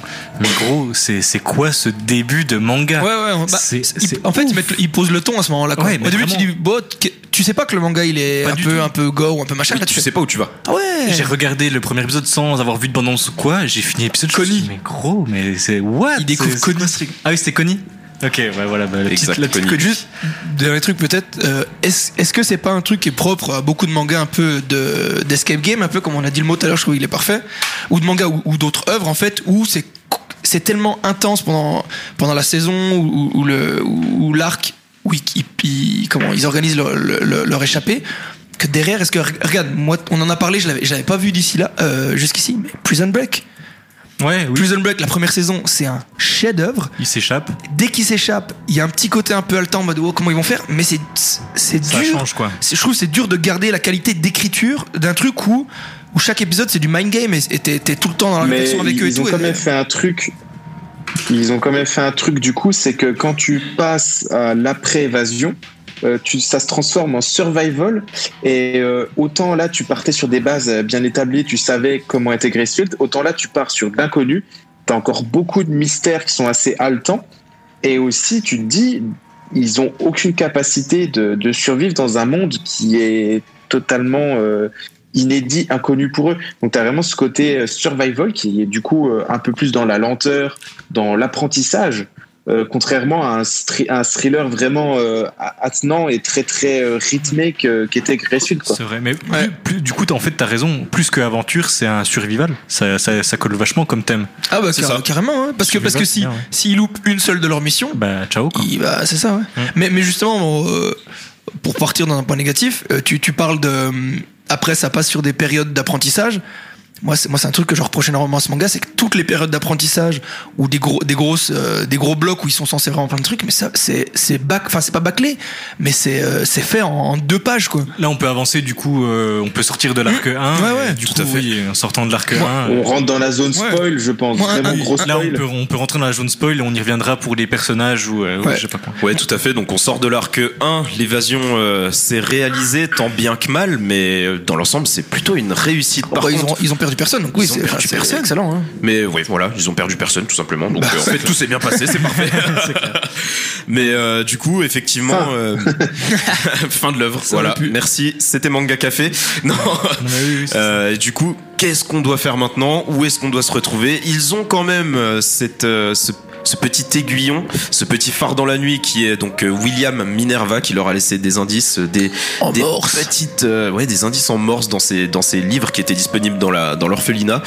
Euh, et ce petit stylo, ce petit stylo qui te donne euh, des informations. qui- comment, comment expliquer ça? C'est un, c'est des hologrammes, c'est ça Ouais, ça fait du clé en même C'est temps. un Ouais, peu ça un. fait clé. Ouais, ça leur fait clé. office de compas, quoi. Ouais, ouais, c'est Enfin, de ça. compas, de euh, boussole. Et c'est ça le truc qui tient en haleine aussi, je pense, c'est que t'as plein de petits éléments, de petits objets, etc. Comme dans un escape game que tu sais, tu mets de côté. Tu dis ça, on va en avoir besoin plus tard, c'est sûr, mais on sait pas quand.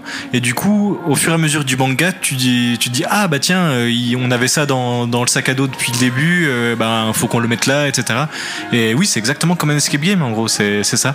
Comme un escape game ou comme le dessin animé euh, Mickey euh, sur TF1 où, où chaque fois tu reprends un petit objet et tu dois la remettre dans le petit truc.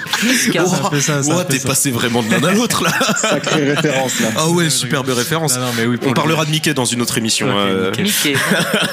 Non, non, mais oui, c'est vraiment un escape game euh, pur et dur, quoi. Et on joue avec eux parce qu'en soi, on, on sait aussi, ah bah tiens, rappelle-toi, t'avais ce petit stylo ça, en fait. dans le début. Enfin, Donc ouais. euh, vachement d'interactivité. Et on se retrouve dans un monde aussi où auquel on, on ne connaît rien. On l'avait vu que sur les livres. On avait eu que des que des que des oui, enfin que des Des croquis. que des croquis, que du papier à propos du monde qui les entourait. Même pas au final. Mais euh, Ouais, si, il y avait un petit bestiaire un peu. si, il y euh, avait deux trois trucs. Si, il y avait deux, trois Puisque trucs, il semble C'est pas eux que qui l'ont, ça. une fois sorti de C'est c'est avec, c'est avec euh, le- les seules informations qu'ils qu'ils ont, c'est sur justement, je crois que c'est un, un- un roman de Minerva qui raconte les aventures Hmm. d'un d'un aventurier qui se barre et qu'au final ils vont se rendre compte qu'au final c'est- c'était pas c'est pas une aventure de fantasy, c'est Oui, vraiment oui. le monde derrière. Mais tous les Ah. livres qu'ils ont dans l'orphelinat, c'est ce que ça leur parle du vrai monde, enfin du monde des humains. Ah oui, oui, mais du coup, nous, c'était comme ça qu'on disait Ah que oui, ça, oui, ça voilà. servait un peu d'encyclopédie, quoi. Mais, mais ils, ils s'en rendent compte quand ils Après, sont dehors, qu'ils ont que le livre leur donne des infos, donc ils sont pas auprès là, donc C'est quand même, vrai. ils sont à tâtons quand même, ils sont obligés de relire. euh. Mais bon, au final, c'est un truc qu'on oublie au bout de deux pages. Oui, oui. Ils l'utilisent une fois et après ils connaissent tout de, du C'est un peu un cheat code, mais en même temps, ah, c'est c'est le postulat de base qui sont des génies. Donc, en vrai, tu, tu te dis, bon, bah, ok, ça passe, quoi. Le gars, il a, il a 4 ans, il sait déjà déchiffrer des codes en morse. Bon, bah, ça va, c'est- c'est normal. lourd, franchement, euh, les gars. Parce Eux, que- ils vont finir à Parce que c'est sûr. on en rigole, mais celui qui fait découvrir euh, aux autres euh, le C'est code Phil. Minerva, c'est Phil. Phil qui a, je sais plus quel, quel âge, je, je sais plus si j'ai marqué ça quelque part. Je crois qu'il- je sais pas s'il a Cinq ans, ouais. 6 ans. Il, a, Ouais, il, il a- doit il pas ans, avoir euh. 6 ans parce qu'il me semble qu'il est pas en âge de se faire extraire. Sinon, il serait parti avec tout le monde lors de l'évasion, je crois.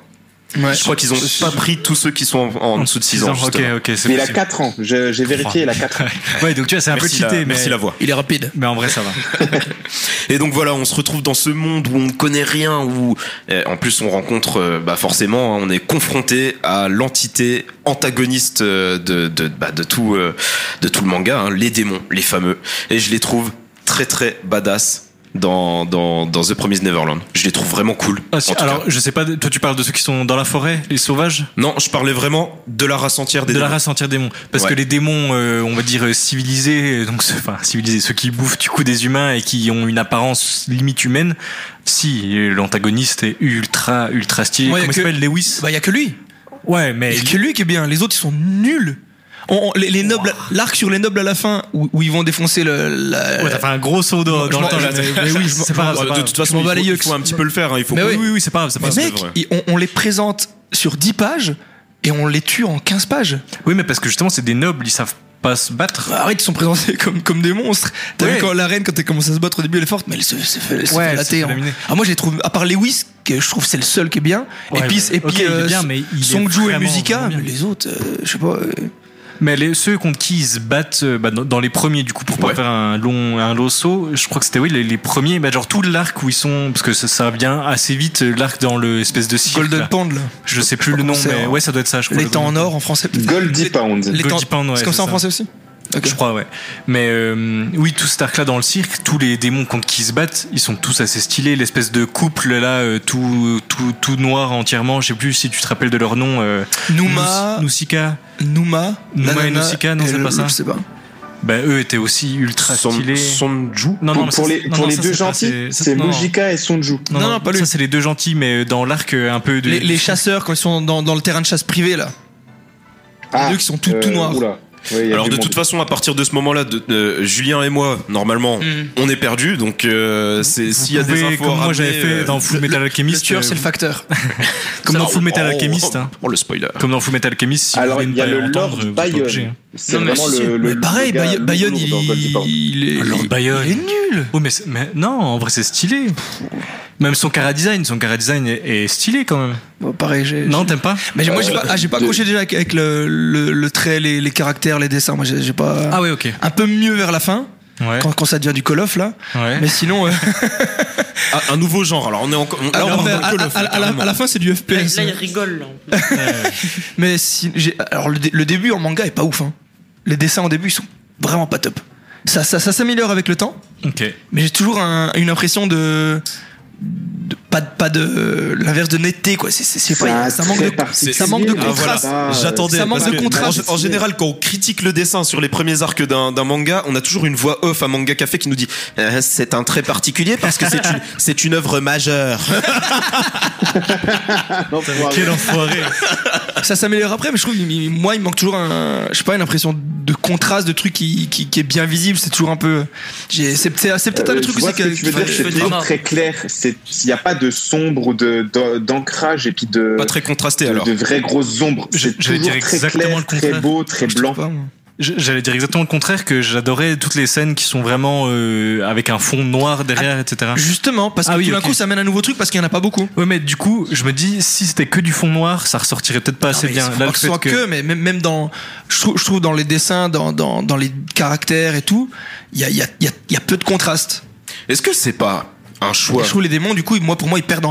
en Là, tu parles, tu parles vraiment du premier arc. Là, tu comparais le premier arc au Moi, je restant. pense Tu que disais que ça s'améliorait après. mais- Ça s'améliore avec le temps. ouais. Est-ce que c'est pas le fait d'être à Gracefield, d'être vraiment dans un univers que tu connais, un univers cosy euh, où c'est ta maison, t'as toujours vécu là, et de te retrouver ensuite dans un univers où t'es es plus contrasté, t'es plus dans le noir, c'est plus obscur hein, une fois que de toute façon il s'évade pendant la nuit, t'es confronté aux démons, t'es dans le suspense et tout. Est-ce que c'est pas un choix qui, Ouais, qui amène ça? Moi, je trouve que justement, c'est pour montrer le contraste. Et moi, les démons m'ont pas, m'ont pas. Ah ouais Parce que moi, au contraire, je me disais, Tain, les démons, ils sont vraiment stylés. en tout cas, c'est pas des cerfs-volants non plus, mais aime ils sont beaucoup. pas mal. Ouais. Non mais justement, bah, Des- niveau détail, ils sont, excuse, ils sont très détaillés, je trouve, pour la plupart. Et du coup, Oui, genre, toutes les nattes sont faites, on voit chaque euh, détail des nattes, etc. Non, justement, je trouve que ça apporte un, vu que c'est- tout l'univers fait semblant d'être un peu cartoonesque, un peu enfantin, le fait que les dessins soient vachement détaillés et avec plein de petits traits pour montrer les brisures des masques, etc. Je trouve que ça rend bien, je trouve, euh, ça fait, ça fait mature, on va dire. Ouais, puis je trouve que c'est une apparence démoniaque qu'on voit pas partout. Ils sont pas, et je les trouve pas banals. Euh, Moi, ça m'ennuie. Ils m'ennuient pas ces démons-là, surtout. C'est pas l'apparence, moi, je sais pas, je les trouve pas impressionnants. vraiment quoi. dans leur construction, euh, dans Je la narration. euh, Moi, j'ai eu un petit pro... Encore une fois, je cherche des points négatifs parce que sinon on va tous se faire chier. Mais c'est, j'ai beaucoup aimé le, le manga. Mais euh, genre, tu vois, le- la première scène où on a une, une- une semi-apparition des démons. Donc, elle est euh, incroyable. avec, Connie, donc quand, quand ils amènent leur- le premier gamin, puis qu'on découvre qu'au final, au lieu de, au lieu de- d'être adopté par les parents, bah, il, se fait récolter, on va dire, par, par des démons. Je trouve que là, on a une image des démons. Waouh, tu fais, mais c'est quoi cette, cette overpuissance? Ouais, ouais, Tu ouais. dis, ils sont intouchables tellement, tellement ils ont. le- Et, et au final, après, je les trouve pas si impressionnants que ça. Ouais, Je mais les trouve pas si forts que ça. Je les trouve pas si euh, tout puissants Mais que ça. parce Quoi. que- parce qu'ils ont des sacrés adversaires en face avec une bande de gamins très organisés euh, qui ont su euh, rencontrer des gens, notamment Hugo, euh, qui survit depuis des décennies face aux démons. À Goldie Pound, ils rencontrent des enfants qui sont aussi des génies comme eux, qui ont appris à survivre pendant des années. Donc forcément, t'es très, t'es- t'es- et puis en plus, il y a aussi une chose, c'est que ils ont un point faible. Euh, une fois que tu as compris leur point faible, euh, ils sont très facilement atteignables. Mais euh, jusqu'au moment de trouver le point faible, c'est très compliqué d'affronter les démons. Ouais, c'est ça, parce que ce que j'allais dire, genre dans Goldie Pound, euh, tu dis qu'ils sont pas forts, mais ils ont quand, ils sont quand même toute une équipe, plus une équipe ancienne euh, raccommodée, et ils arrivent, ils ont, ils galèrent Pour, contre euh, un pour seul buter démon. trois démons. quoi, ouais, pour en buter trois. Donc, euh, Qu'il qu'il- qu'il leur laisse tout faire. Ouah, pas tant il, lui donne, ça. il lui donne 10 Bah, minutes a- pour qu'il finisse de- les autres démons. Après, il lui laisse le temps, il discute Il y a- avec, il a accepte doute- la chasse, il accepte de se aussi, euh, une chose, Il c'est lui laisse que 15 minutes les Emma. démons, les démons, ils sont habitués à consommer facilement euh, ces humains, ils sont peut-être plus dans les instincts, et ça, ils, le, ils en parlent dans le manga, ils sont plus dans les instincts de chasseurs comme à l'époque où vrai, il n'y avait pas deux mondes. Je, je, Ils je vais un un peu avec leur mais voilà. aussi. hein. Ah bah oui, mais c'est au début, c'est que à cause de ça ils qu'ils meurent dans Goldie et qui se font, euh, battre. il la joue facile quoi maintenant. Ils sont ils sont plus habitués à avoir euh, de la de l'adversité en face d'eux les démons. Donc ils sont vite pris au dépourvu quand ils se rendent compte qu'ils se sont fait avoir quoi. C'est ça. En plus de ça, quelque chose qui construit beaucoup les démons, il me semble l'avoir lu à propos de The Promised Neverland, c'est qu'en fait, euh, leur alimentation finit par les transformer eux-mêmes. Donc il me semble ils que mangent, plus ils ont Exact. l'apparence Ils humaine. assimilent beaucoup de choses en fait. Et au final, s'ils mangent des choses, euh, des, des animaux sauvages ou autres, ils vont peut-être se retrouver avec des, capi- des capacités si- physiques bien supérieures à l'humain. Mais par contre, à force de manger et de s'adapter à une alimentation sédentaire et de manger de l'humain, peut-être qu'au final, ils se retrouvent au niveau de l'humain. Ça va même plus loin que ça en fait, et c'est ça qui fait tout, euh, Ouais. tout l'objet de, de, de la fin, de la fin du manga. Ok. C'est qu'en gros, c'est même pas. C'est que tout ce qu'ils mangent, ils chopent les propriétés. C'est-à-dire, il y, a- il y a des moments, et ça, je trouve, tu vois, c'est pas assez bien développé.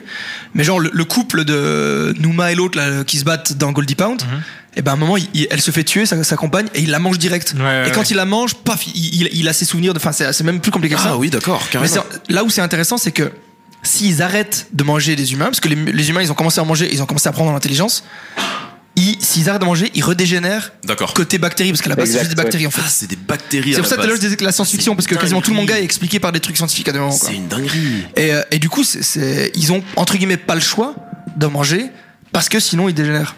C'est donc pour ça qu'ils ont créé ce système. Et alors ça, par contre, je trouve que c'est une dinguerie. On revient pas, on n'est pas revenu dessus depuis tout à l'heure. Mais ce système de production d'êtres humains, parce que c'est ça au final, hein, l'orphelinat Gracefield, C'est des c'est des fermes où on produit de l'être humain. Donc tu as, il me semble, les fermes premium, donc euh, dont font partie euh, l'orphelinat de Gracefield avec tous les enfants, et les fermes, les, les fermes usines, les factories, Mass production. les mass production, où en fait là, euh, c'est de l'humain en batterie. C'est de l'humain en batterie. Ça vous fait quoi quand vous lisez tout ça, les gars Euh, à, quel, à quel moment vous. Enfin. Qu'est-ce que vous ressentez, vous, quand vous voyez qu'on est en train de produire de l'humain pour le faire manger par des démons Parce que Comme vous je êtes te- pas-. Ça me Bah, donne faim. On se met à la place des animaux justement. On C'est- un manga, pour moi, hein, c'est un manga pro-végétarien Ouais, de ouais. ouf quoi. Mais je- Ouais. je, ressens ça aussi. Comme, comme le film Okja un peu, moi ça me, ça me fait penser à un truc assez engagé comme ça qui Est-ce que ça t'a pas fait penser à Guns aussi à un moment donné? Absolument pas. Alors là, il va falloir que tu développes, je crois. Dans, dans Guns, vers la fin, bah, tu te rends compte aussi de, de ce que peut être l'humain par rapport à une autre espèce. Je l'ai pas. Je sais pas si tu te rappelles. Alors, je sais pas à qui tu t'adresses, je crois que c'est à Sylvain. Ah, je parlais à Sylvain, pardon. Ouais. Non, non, là je l'ai pas. Là. Alors, tu, tu peux Voilà, développer. bah, à un moment, euh, enfin, je, je je vais t'envoyer le scan vite fait par, par Messenger, mais tu vas te rendre compte. Apparemment, faut pas que tu spoil Guns pour euh, Théo. C'est bon, je reviens dans l'émission, C'est j'avais pour enlevé mon casque. dis, Ok, ouais, ouais. c'est pour ça. Ok. Ouais, non, mais c'est- c'est c'est vrai que. Et comme dans beaucoup, c'est pour ça encore une fois que moi je, suis- je suis revenu un peu dans le côté euh, science-fiction tout à l'heure, ça me fait penser à ça. De un, parce qu'il y a vraiment le côté science où tout est à peu près expliqué euh, là-dedans, tu vois. Et aussi, aussi dans le côté où il y a beaucoup.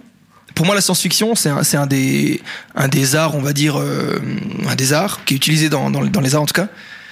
Un des genres, excusez-moi, qui, est- qui est le plus utilisé pour dénoncer les trucs de la société actuelle. Et on, en parlait l'autre coup euh, quand on parlait de Berserk, Théo qui nous disait qu'il aimait la science-fiction, euh, qu'il aimait le, le genre de manga là pour ça. Et, et là, on est, on est à fond dedans, quoi. C'est vraiment, euh, pour moi, ce manga, il est, il est 100% axé sur, euh, sur, le, sur le végétarisme, en fait, quoi. Bah, alors justement, je vais à peine plus de nuances que toi. Je disais, bah pareil, comme tu dis, la dernière fois, je disais que j'adorais les films, les mangas qui critiquaient un peu la société, etc. On est en plein dedans. Et on est vraiment en plein dedans. Là, tu te parles de tout ce qui est végétarien, etc. Bah oui, on est clairement là-dedans, avec eux en montrant, bah tiens, et si les animaux qu'on mange pouvaient parler, pouvaient s'enfuir, etc. Qu'est-ce qui se passerait? Mais on parle aussi de d'apartheid, genre. Clairement, c'est, enfin, le, le- le, monde qui est, tu en es pas encore là, désolé, mais le, le monde qui est, qui est divisé en deux, avec euh, les humains qui passent, qui avaient fait un pacte pour passer euh, les humains de dans dans dans le côté, euh, enfin, comment t'appelles ça, dans Dans le côté démoniaque du dans le monde. côté démoniaque pour qu'ils se fassent tuer euh, clairement et que en échange de ça, ils allaient pas eux les tuer.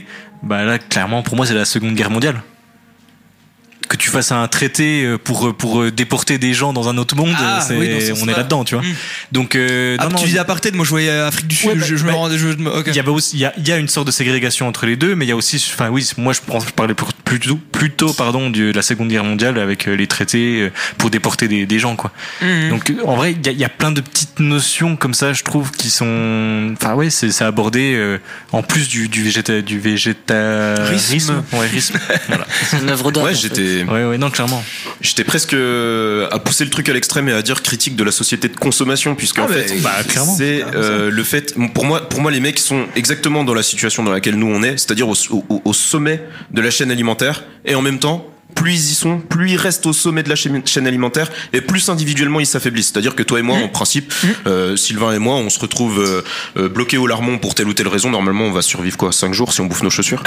et euh, je pense que voilà, pas de chaussures, moi, donc je sais pas. ah ouais, désolé, désolé, tu mangeras tes mains. et, euh, et du coup, ouais, je trouve que c'est le bon, c'est le parallèle avec euh, ces démons qui finalement s'affaiblissent au fur et à mesure qu'ils qu'ils choppent de l'humain, même s'ils sont de plus en plus civilisés, Ouais. de plus en plus forts ensemble en fait.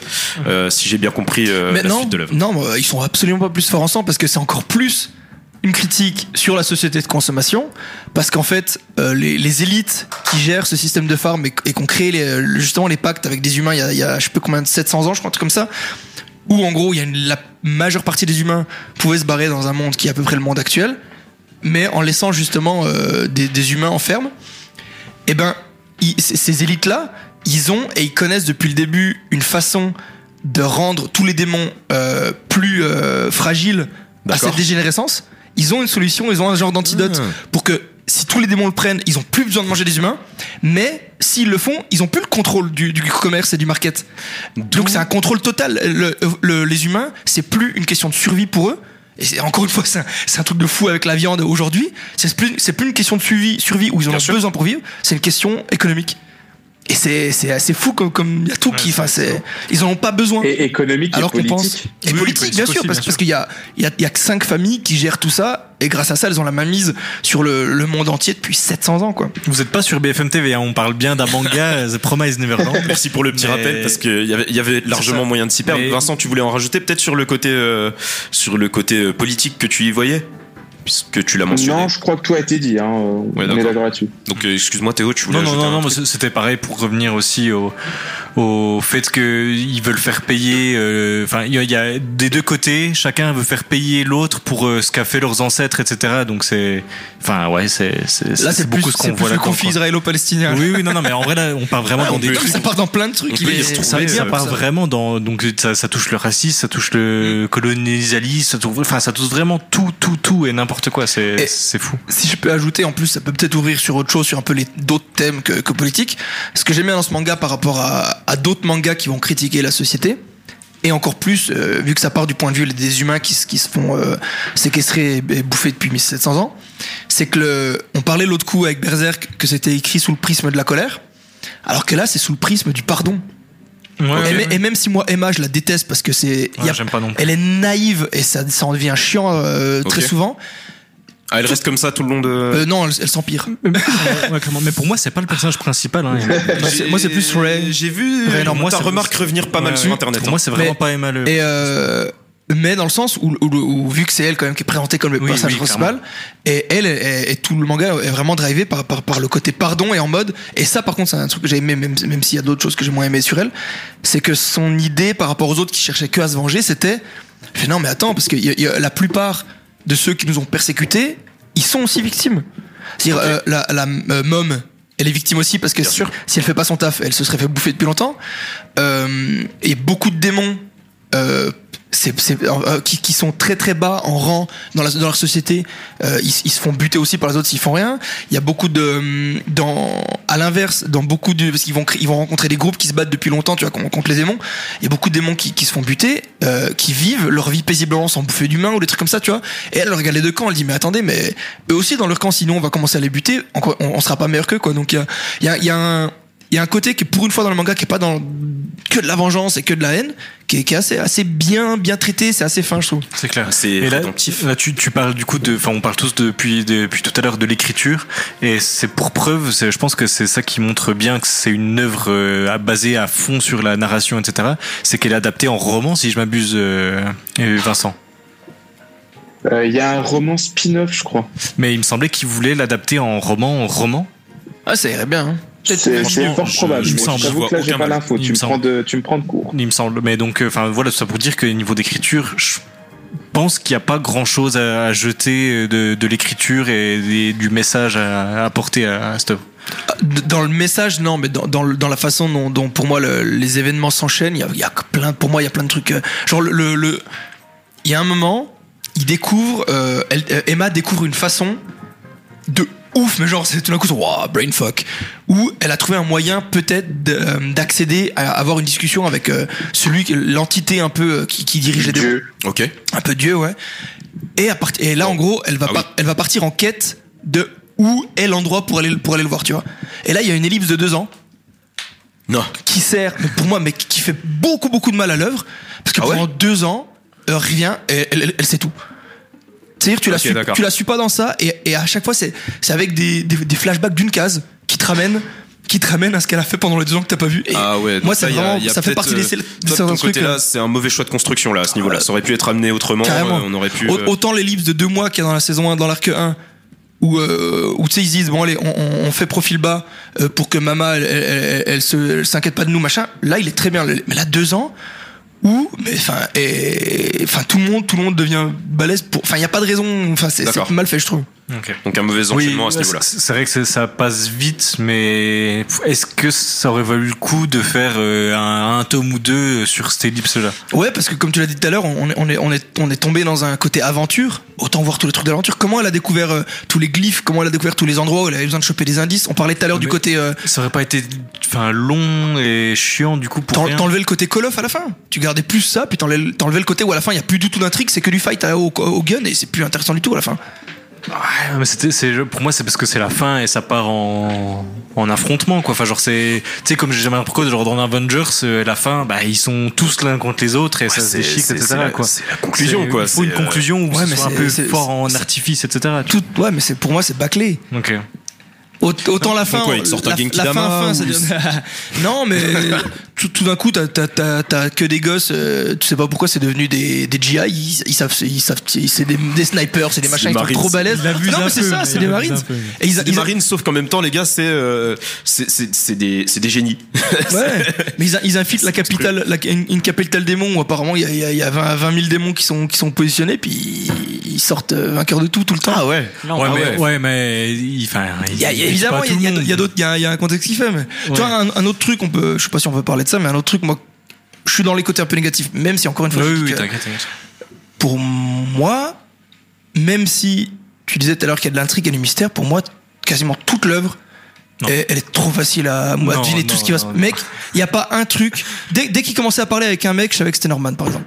Ok, ok, bah alors, il y a, il y a Ah, il y des a trucs quand même- qui sont- il y a des trucs qui sont prévisibles. tu sais oui. que personne meurt. Tu sais qu'Hugo, quand il va mourir, il va mourir. Tu sais que Mom, quand elle meurt, elle va mourir. Enfin, c'est trop. c'est- Ciao. Allez hop, tous les spoilers sont faits. Là, c'est bon du coup maintenant. En filtre. plus, sa mort, sa mort, elle est nulle à Yesh. Oh non. Non, non, Horrible. non, Non. non, non, non. Attends, Elle est la- émouvante. La mort, Mais la elle est mort de qui? De Mom. Ah d'accord, mais parce que la mort de Hugo. de- Ah, là, de- là, elle est classe. Mais, on le sait, on le sait qu'il va, qu'il va, qu'il va, que ça va ce coup-ci. Ah ouais, mais moi j'avais pas Genre, envie. genre Mom, ils- ça y est, il a- ils, sont fightés pendant longtemps. Là, ils ont un, une des retrouvailles ultra touchant. Tout le monde est en train de faire des bisous, machin. Ils ont, il y a plus personne. Ils ont défoncé tout le monde. Et là, il y a un démon qui, Ouah qui attaque un. Elle se sacrifie. Il y a un démon. Et tu sais pas où sont les autres. Je vais te poser une question puisque t'en es là Euh, et, et ça va me C'est confirmer. nul. C'est nul. Je vais du te poser une-. Je voudrais te poser une question puisqu'on en est là et, et ça va me confirmer si vraiment c'est l'œuvre est très prévisible ou pas. Hugo. Ça part d'une non-entente totale avec les enfants. Il a pas du tout envie de les voir. Il a envie de les tuer. À Tu la le fin- sais que ça va devenir fin, leur meilleur Ça va être leur pote. sensei. Tu le sais qu'il va, se- tu le sais que c'est, bah, Non. tout, tout. Non. Bon, on reste dans les non. codes du shonen, hein. il y a une Non, oui, logique. déjà- hein, déjà, c'est ouais, ça. vrai. Tu sais qu'il y a quasiment shonen, à, chaque fois qu'il y a un genre de cliffhanger en mode euh, il y a une dernière page d'un chapitre où il y a un démon euh, Mais qui, qui non, mais- plante qui plante quelqu'un et il y a, il y a genre le- sa griffe qui ressort de la tête du gosse.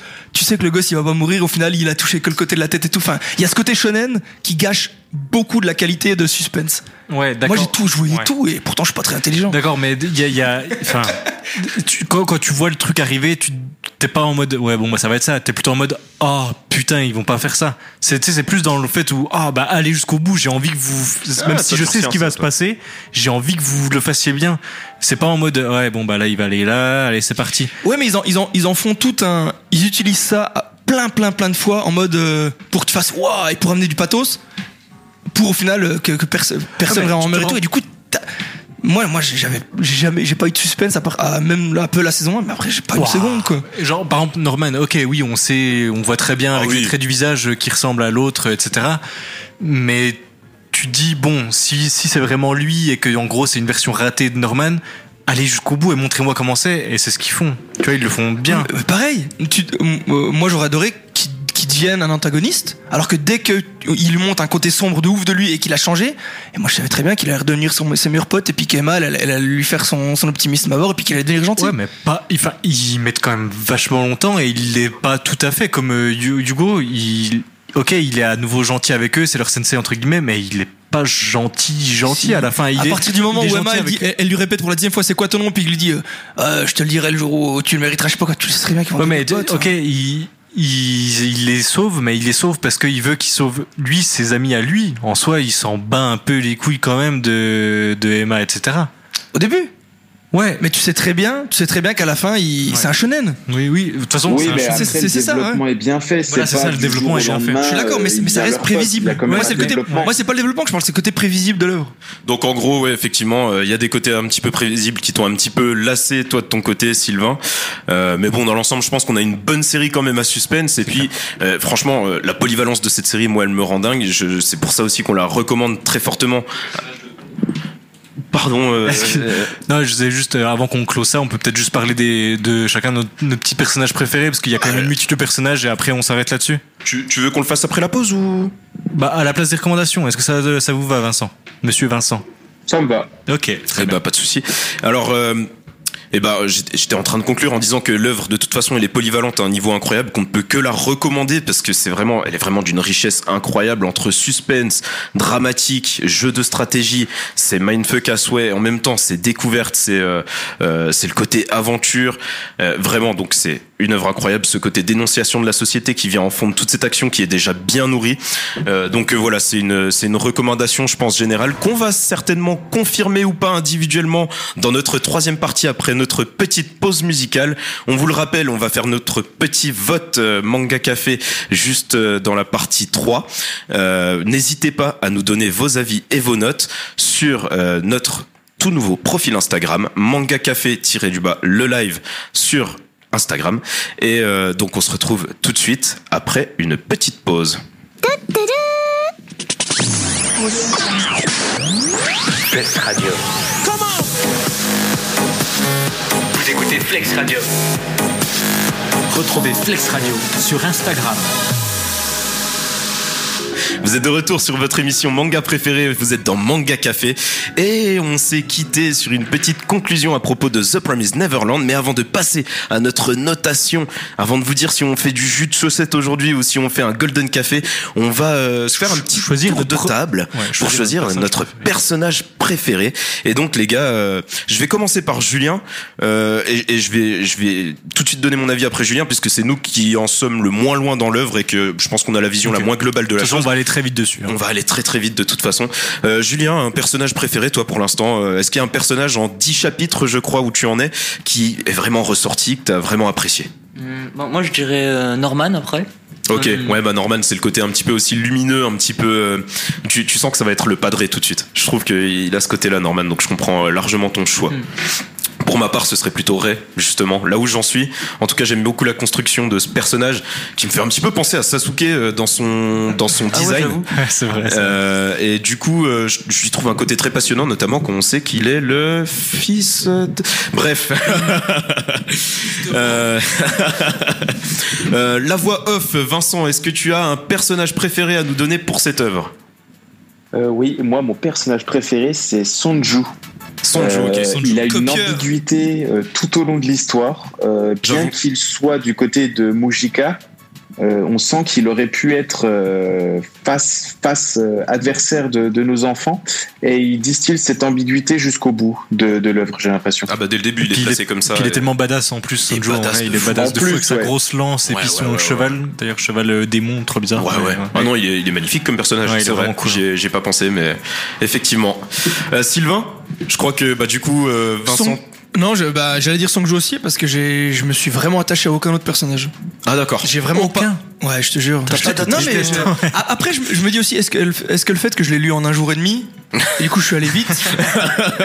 non mais Est-ce que le fait que j'ai lu qu'une case sur quatre non non non, je lis vite, je lis vite. Non mais euh, je sais pas, j'ai, pas- j'ai, ça fait partie des trucs où il m'a pas. euh, D'accord. ils sont attendrissants parce qu'ils sont dans la merde et puis ils ont une vie de merde, mais je le trouve pas pas ouf. Ok. Et lui, par contre, il est Ça classe. Ça peut se comprendre. On aurait pu s'éterniser un petit peu plus sur la construction des personnages tout à l'heure, mais on. Moi, il y a une série nouvelle, un spin-off complet sur l'histoire de, de, De- de, Sanjo et de Musica. Quoi. Ok, ouais, franchement, ça pourrait se tenir. Moi, serait moi, moi, du peu que j'ai lu pour l'instant, ils ont, pour moi, ils, ils ressortent vraiment comme Ouais, ouais, ouais. cas. Et puis elle aussi, elle, elle est ouf. Elle. Elles, Ils ont l'air assez ouf. Est-ce que Théo va venir un petit peu renverser cette espèce de mini classement qui est en train de se créer? Est-ce que Euh, d'autres personnages toi préférés ou est-ce que tu vas rejoindre quelqu'un dans Alors, l'équipe? juste parce que j'avais dit que j'allais développer là-dessus, juste pour Phil, donc qui pour moi est le personnage le plus intelligent de tout le manga, bien au-dessus de, de Norman, etc. C'est qu'il y a beaucoup de choses qui nous font penser à ça. Comme disait Vincent au début euh, de l'épisode, l'auteur fait beaucoup de foreshadowing dans ses pages, etc. et dans les couvertures notamment. Dans les couvertures, on voit toutes les personnes qui sont au, cour- au courant du plan au moment de, de l'éva- de l'évasion.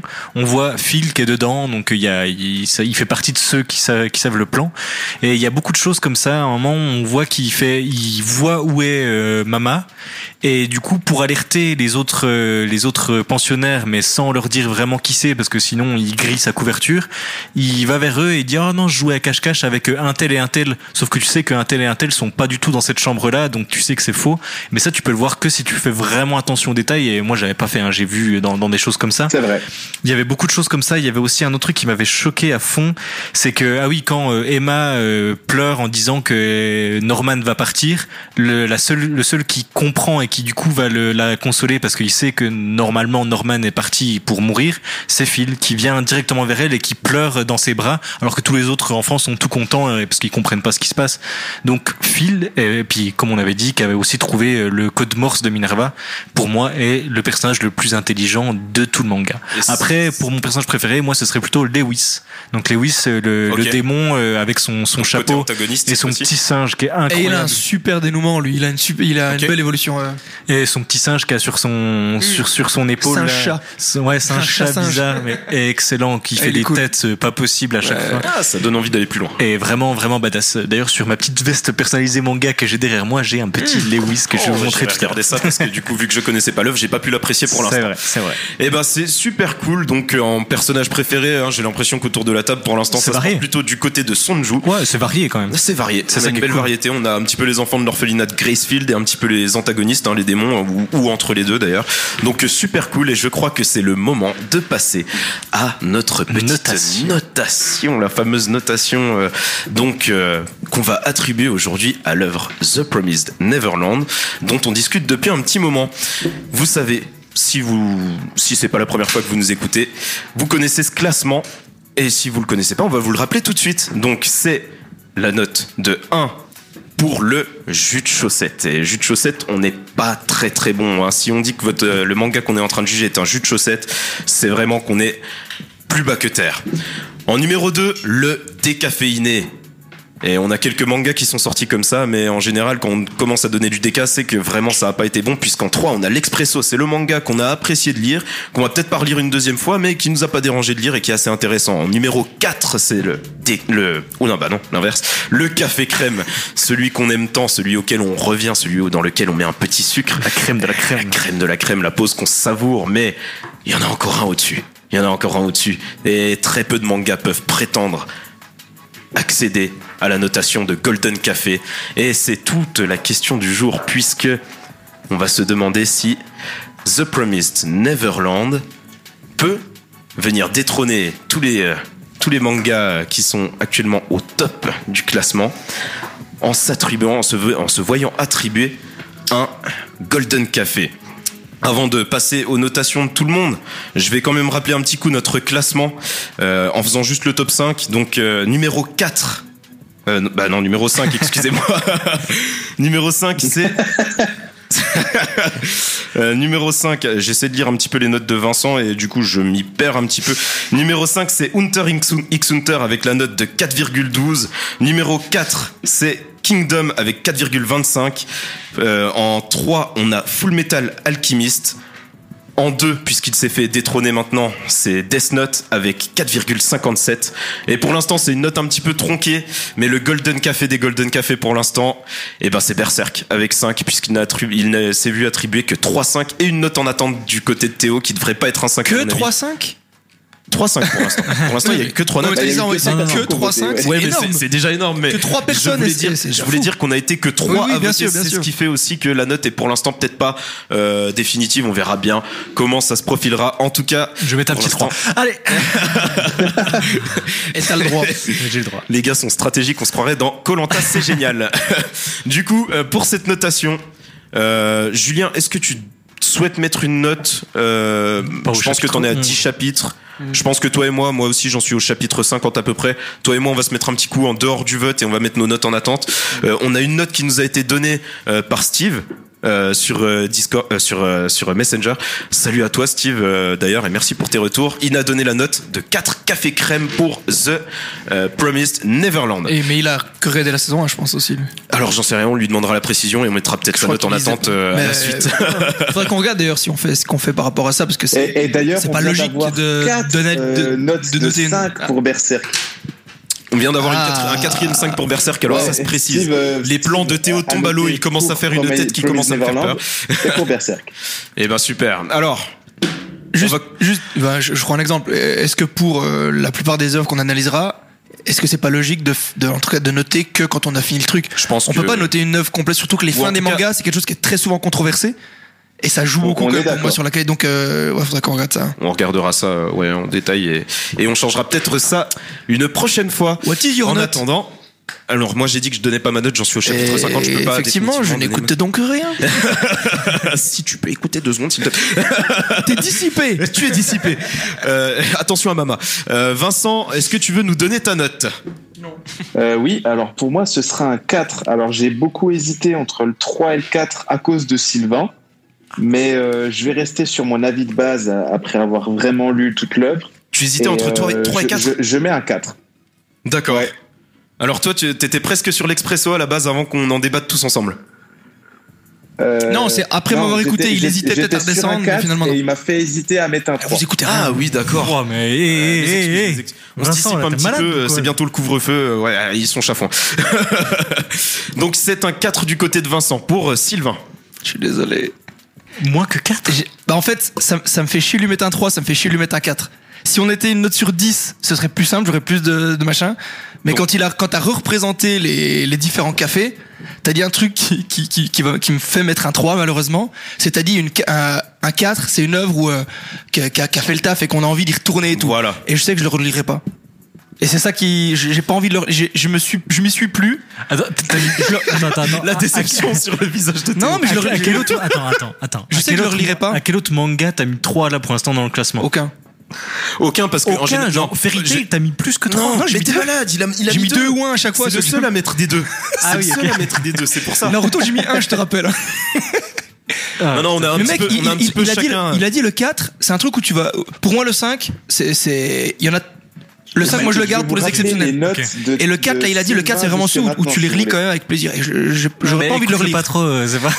Ah ouais, mais j'aurais pas envie de le relire. Enfin, il m'a- il me- Je l'ai bien aimé, je me suis plus, mais je, je le relirai pas, tu vois. Ah, mais c'est c'est ça aussi Euh, qui fait le truc intéressant, c'est qu'on a aussi un petit peu Vincent, chacun nos critères. Euh, Vincent, tu voulais dire quelque chose?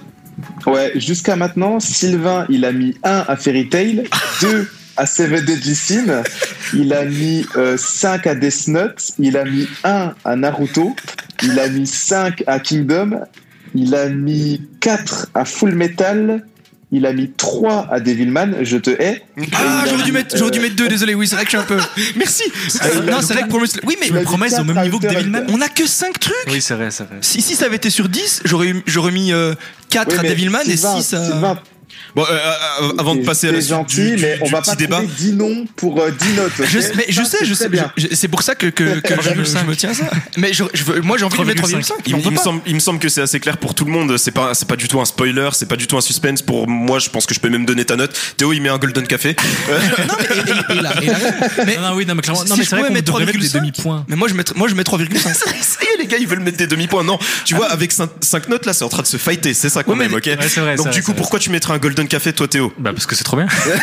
Qu'est-ce que tu veux Alors, c'est c'est vrai. On a- Est-ce qu'on peut avoir un parler- espresso avec et sans sucre La petite virgule. tu peux le dire, mais ça entrera pas dans la notation. C'est ce que j'étais en train Moi, de dire, c'est que 3,5. les critères, ils, ils diffèrent de toute façon entre vrai, c'est chacun d'entre nous. Après, il y a des, il y a des raisons qui sont valables, comme est-ce que je vais revenir à cette œuvre Et ensuite, c'est toi qui viens de l'inventer aussi. non, non, c'est, non, non, Ah vraiment, la c'est dernière fois, c'est je l'avais dit. Et c'est vrai que quand tu mets un Golden Café, ça peut être pour deux raisons. Ça peut être soit parce que c'est une œuvre que tu considères comme majeure, qu'elle a tout changé, que vraiment artistiquement, c'est un truc de malade et tout. Et, et, et, et la deuxième, le deuxième facteur, c'est est-ce que ça te touche personnellement? Est-ce que t'es chez ça. toi quand tu lis ce manga? Et est-ce que c'est un coup de cœur tout simplement, en fait? Bah du coup, moi pour développer, oui, ce serait un 5 sur 5 parce que justement, enfin je trouve pas que c'est non plus une œuvre majeure, mais en tout cas pour moi, oui, j'y reviendrai dès qu'il faut, j'en parle à tout le monde, dès qu'on doit conseiller un manga, je parle de celui-là. J'adore comme tu dis les thrillers, les trucs d'aventure, les trucs de ton en situation, je suis en plein dedans. C'est Je- tes thèmes de prédilection. euh, vraiment, j'y reviendrai avec euh, plaisir. D'ailleurs, un truc qui euh, qui trompe personne, c'est que tu as dit tout à l'heure, hein, tu as lu les premières pages, tu t'es dit, wow, c'est un truc de ouf et Voilà. j'ai kiffé. Donc Sans ça, c'est peux- c'est vraiment le- dans, dans l'ordre du coup de cœur. En fait. C'est- C'est c'est clair, c'est pour ça que je mets mon petit golden. Donc avec un 5, euh, il me semble qu'il a pas eu de 4 et il me semble qu'il y a eu un. Si si. Ah si, le 4 de Si, il y a Vincent. moi et Steve, Et Steve, et moi, Vincent. on a mis un 4. Exactement. Est-ce que quelqu'un va faire le il manque faire le je sais pas du coup en- ce qu'il a noté. C'est 4 du coup. 13, 16 divisé par 4, ça fait 4. Si jamais ma copine vient de mettre un T'es nul. Pardon, 5, 4, 4, 3. J'ai pas fait exprès. euh, Ma, ma copine vient de mettre un 5, Donc, est-ce qu'on euh, la met dans le classement Ma grand-mère a mis point. 40, je sais pas si ça compte, les gars. Ah, Ils sont tous bons. Ils sont tous bons. Donc vous l'avez, vous l'avez entendu. T'as mis Euh, un 3, Sylvain. Ouais, ouais, ouais. Vous l'avez entendu, The Promised Neverland obtient un 4 de l'équipe Manga Café pour l'instant et avec un 4, il se situe juste entre Naruto avec euh, Naruto et Devilman qui sont à 3,57 et euh, Kingdom qui est à 4,25 et se va, retrouve donc ça va, en fait, ça va. sixième. Moi, du Kingdom, je suis classement. choqué que ce soit pas plus haut. hein. Ouais, ok. Non, en vrai, quand on voit le classement général, en vrai, ça va. C'est fou que Devilman soit aussi haut, par contre. Ouais, ouais, on l'a peut-être surnoté. que Ça a été réfléchi et très très bien expérimenté cette note avec seulement 5 notes.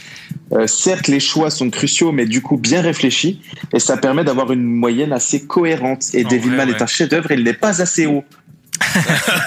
Cette conclusion qui sombre tout l'ensemble. C'est beau l'objectivité.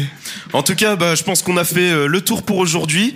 Euh, je sais pas si vous êtes d'accord avec cette note de 4, vous qui nous écoutez, mais vous pouvez réagir sur les réseaux sociaux. On est cette fois-ci sur Instagram. Je vous l'ai rappelé déjà deux trois fois, mais je le rappelle encore une fois. Manga Café tiré du bas le live sur Insta. Euh, donc euh, on était super bien tous ensemble. On a passé et vous aussi, j'espère, un super bon moment. C'était cool de vous retrouver. En tout cas, vous les gars. Euh, on va devoir malheureusement rendre l'antenne cette fois-ci et euh, se retrouver dans deux semaines euh, pour une future émission euh, de Manga Café. Donc on vous dit à tous une excellente soirée et très hâte de vous retrouver la prochaine fois. Salut à tous Au revoir, bonne soirée. Salut.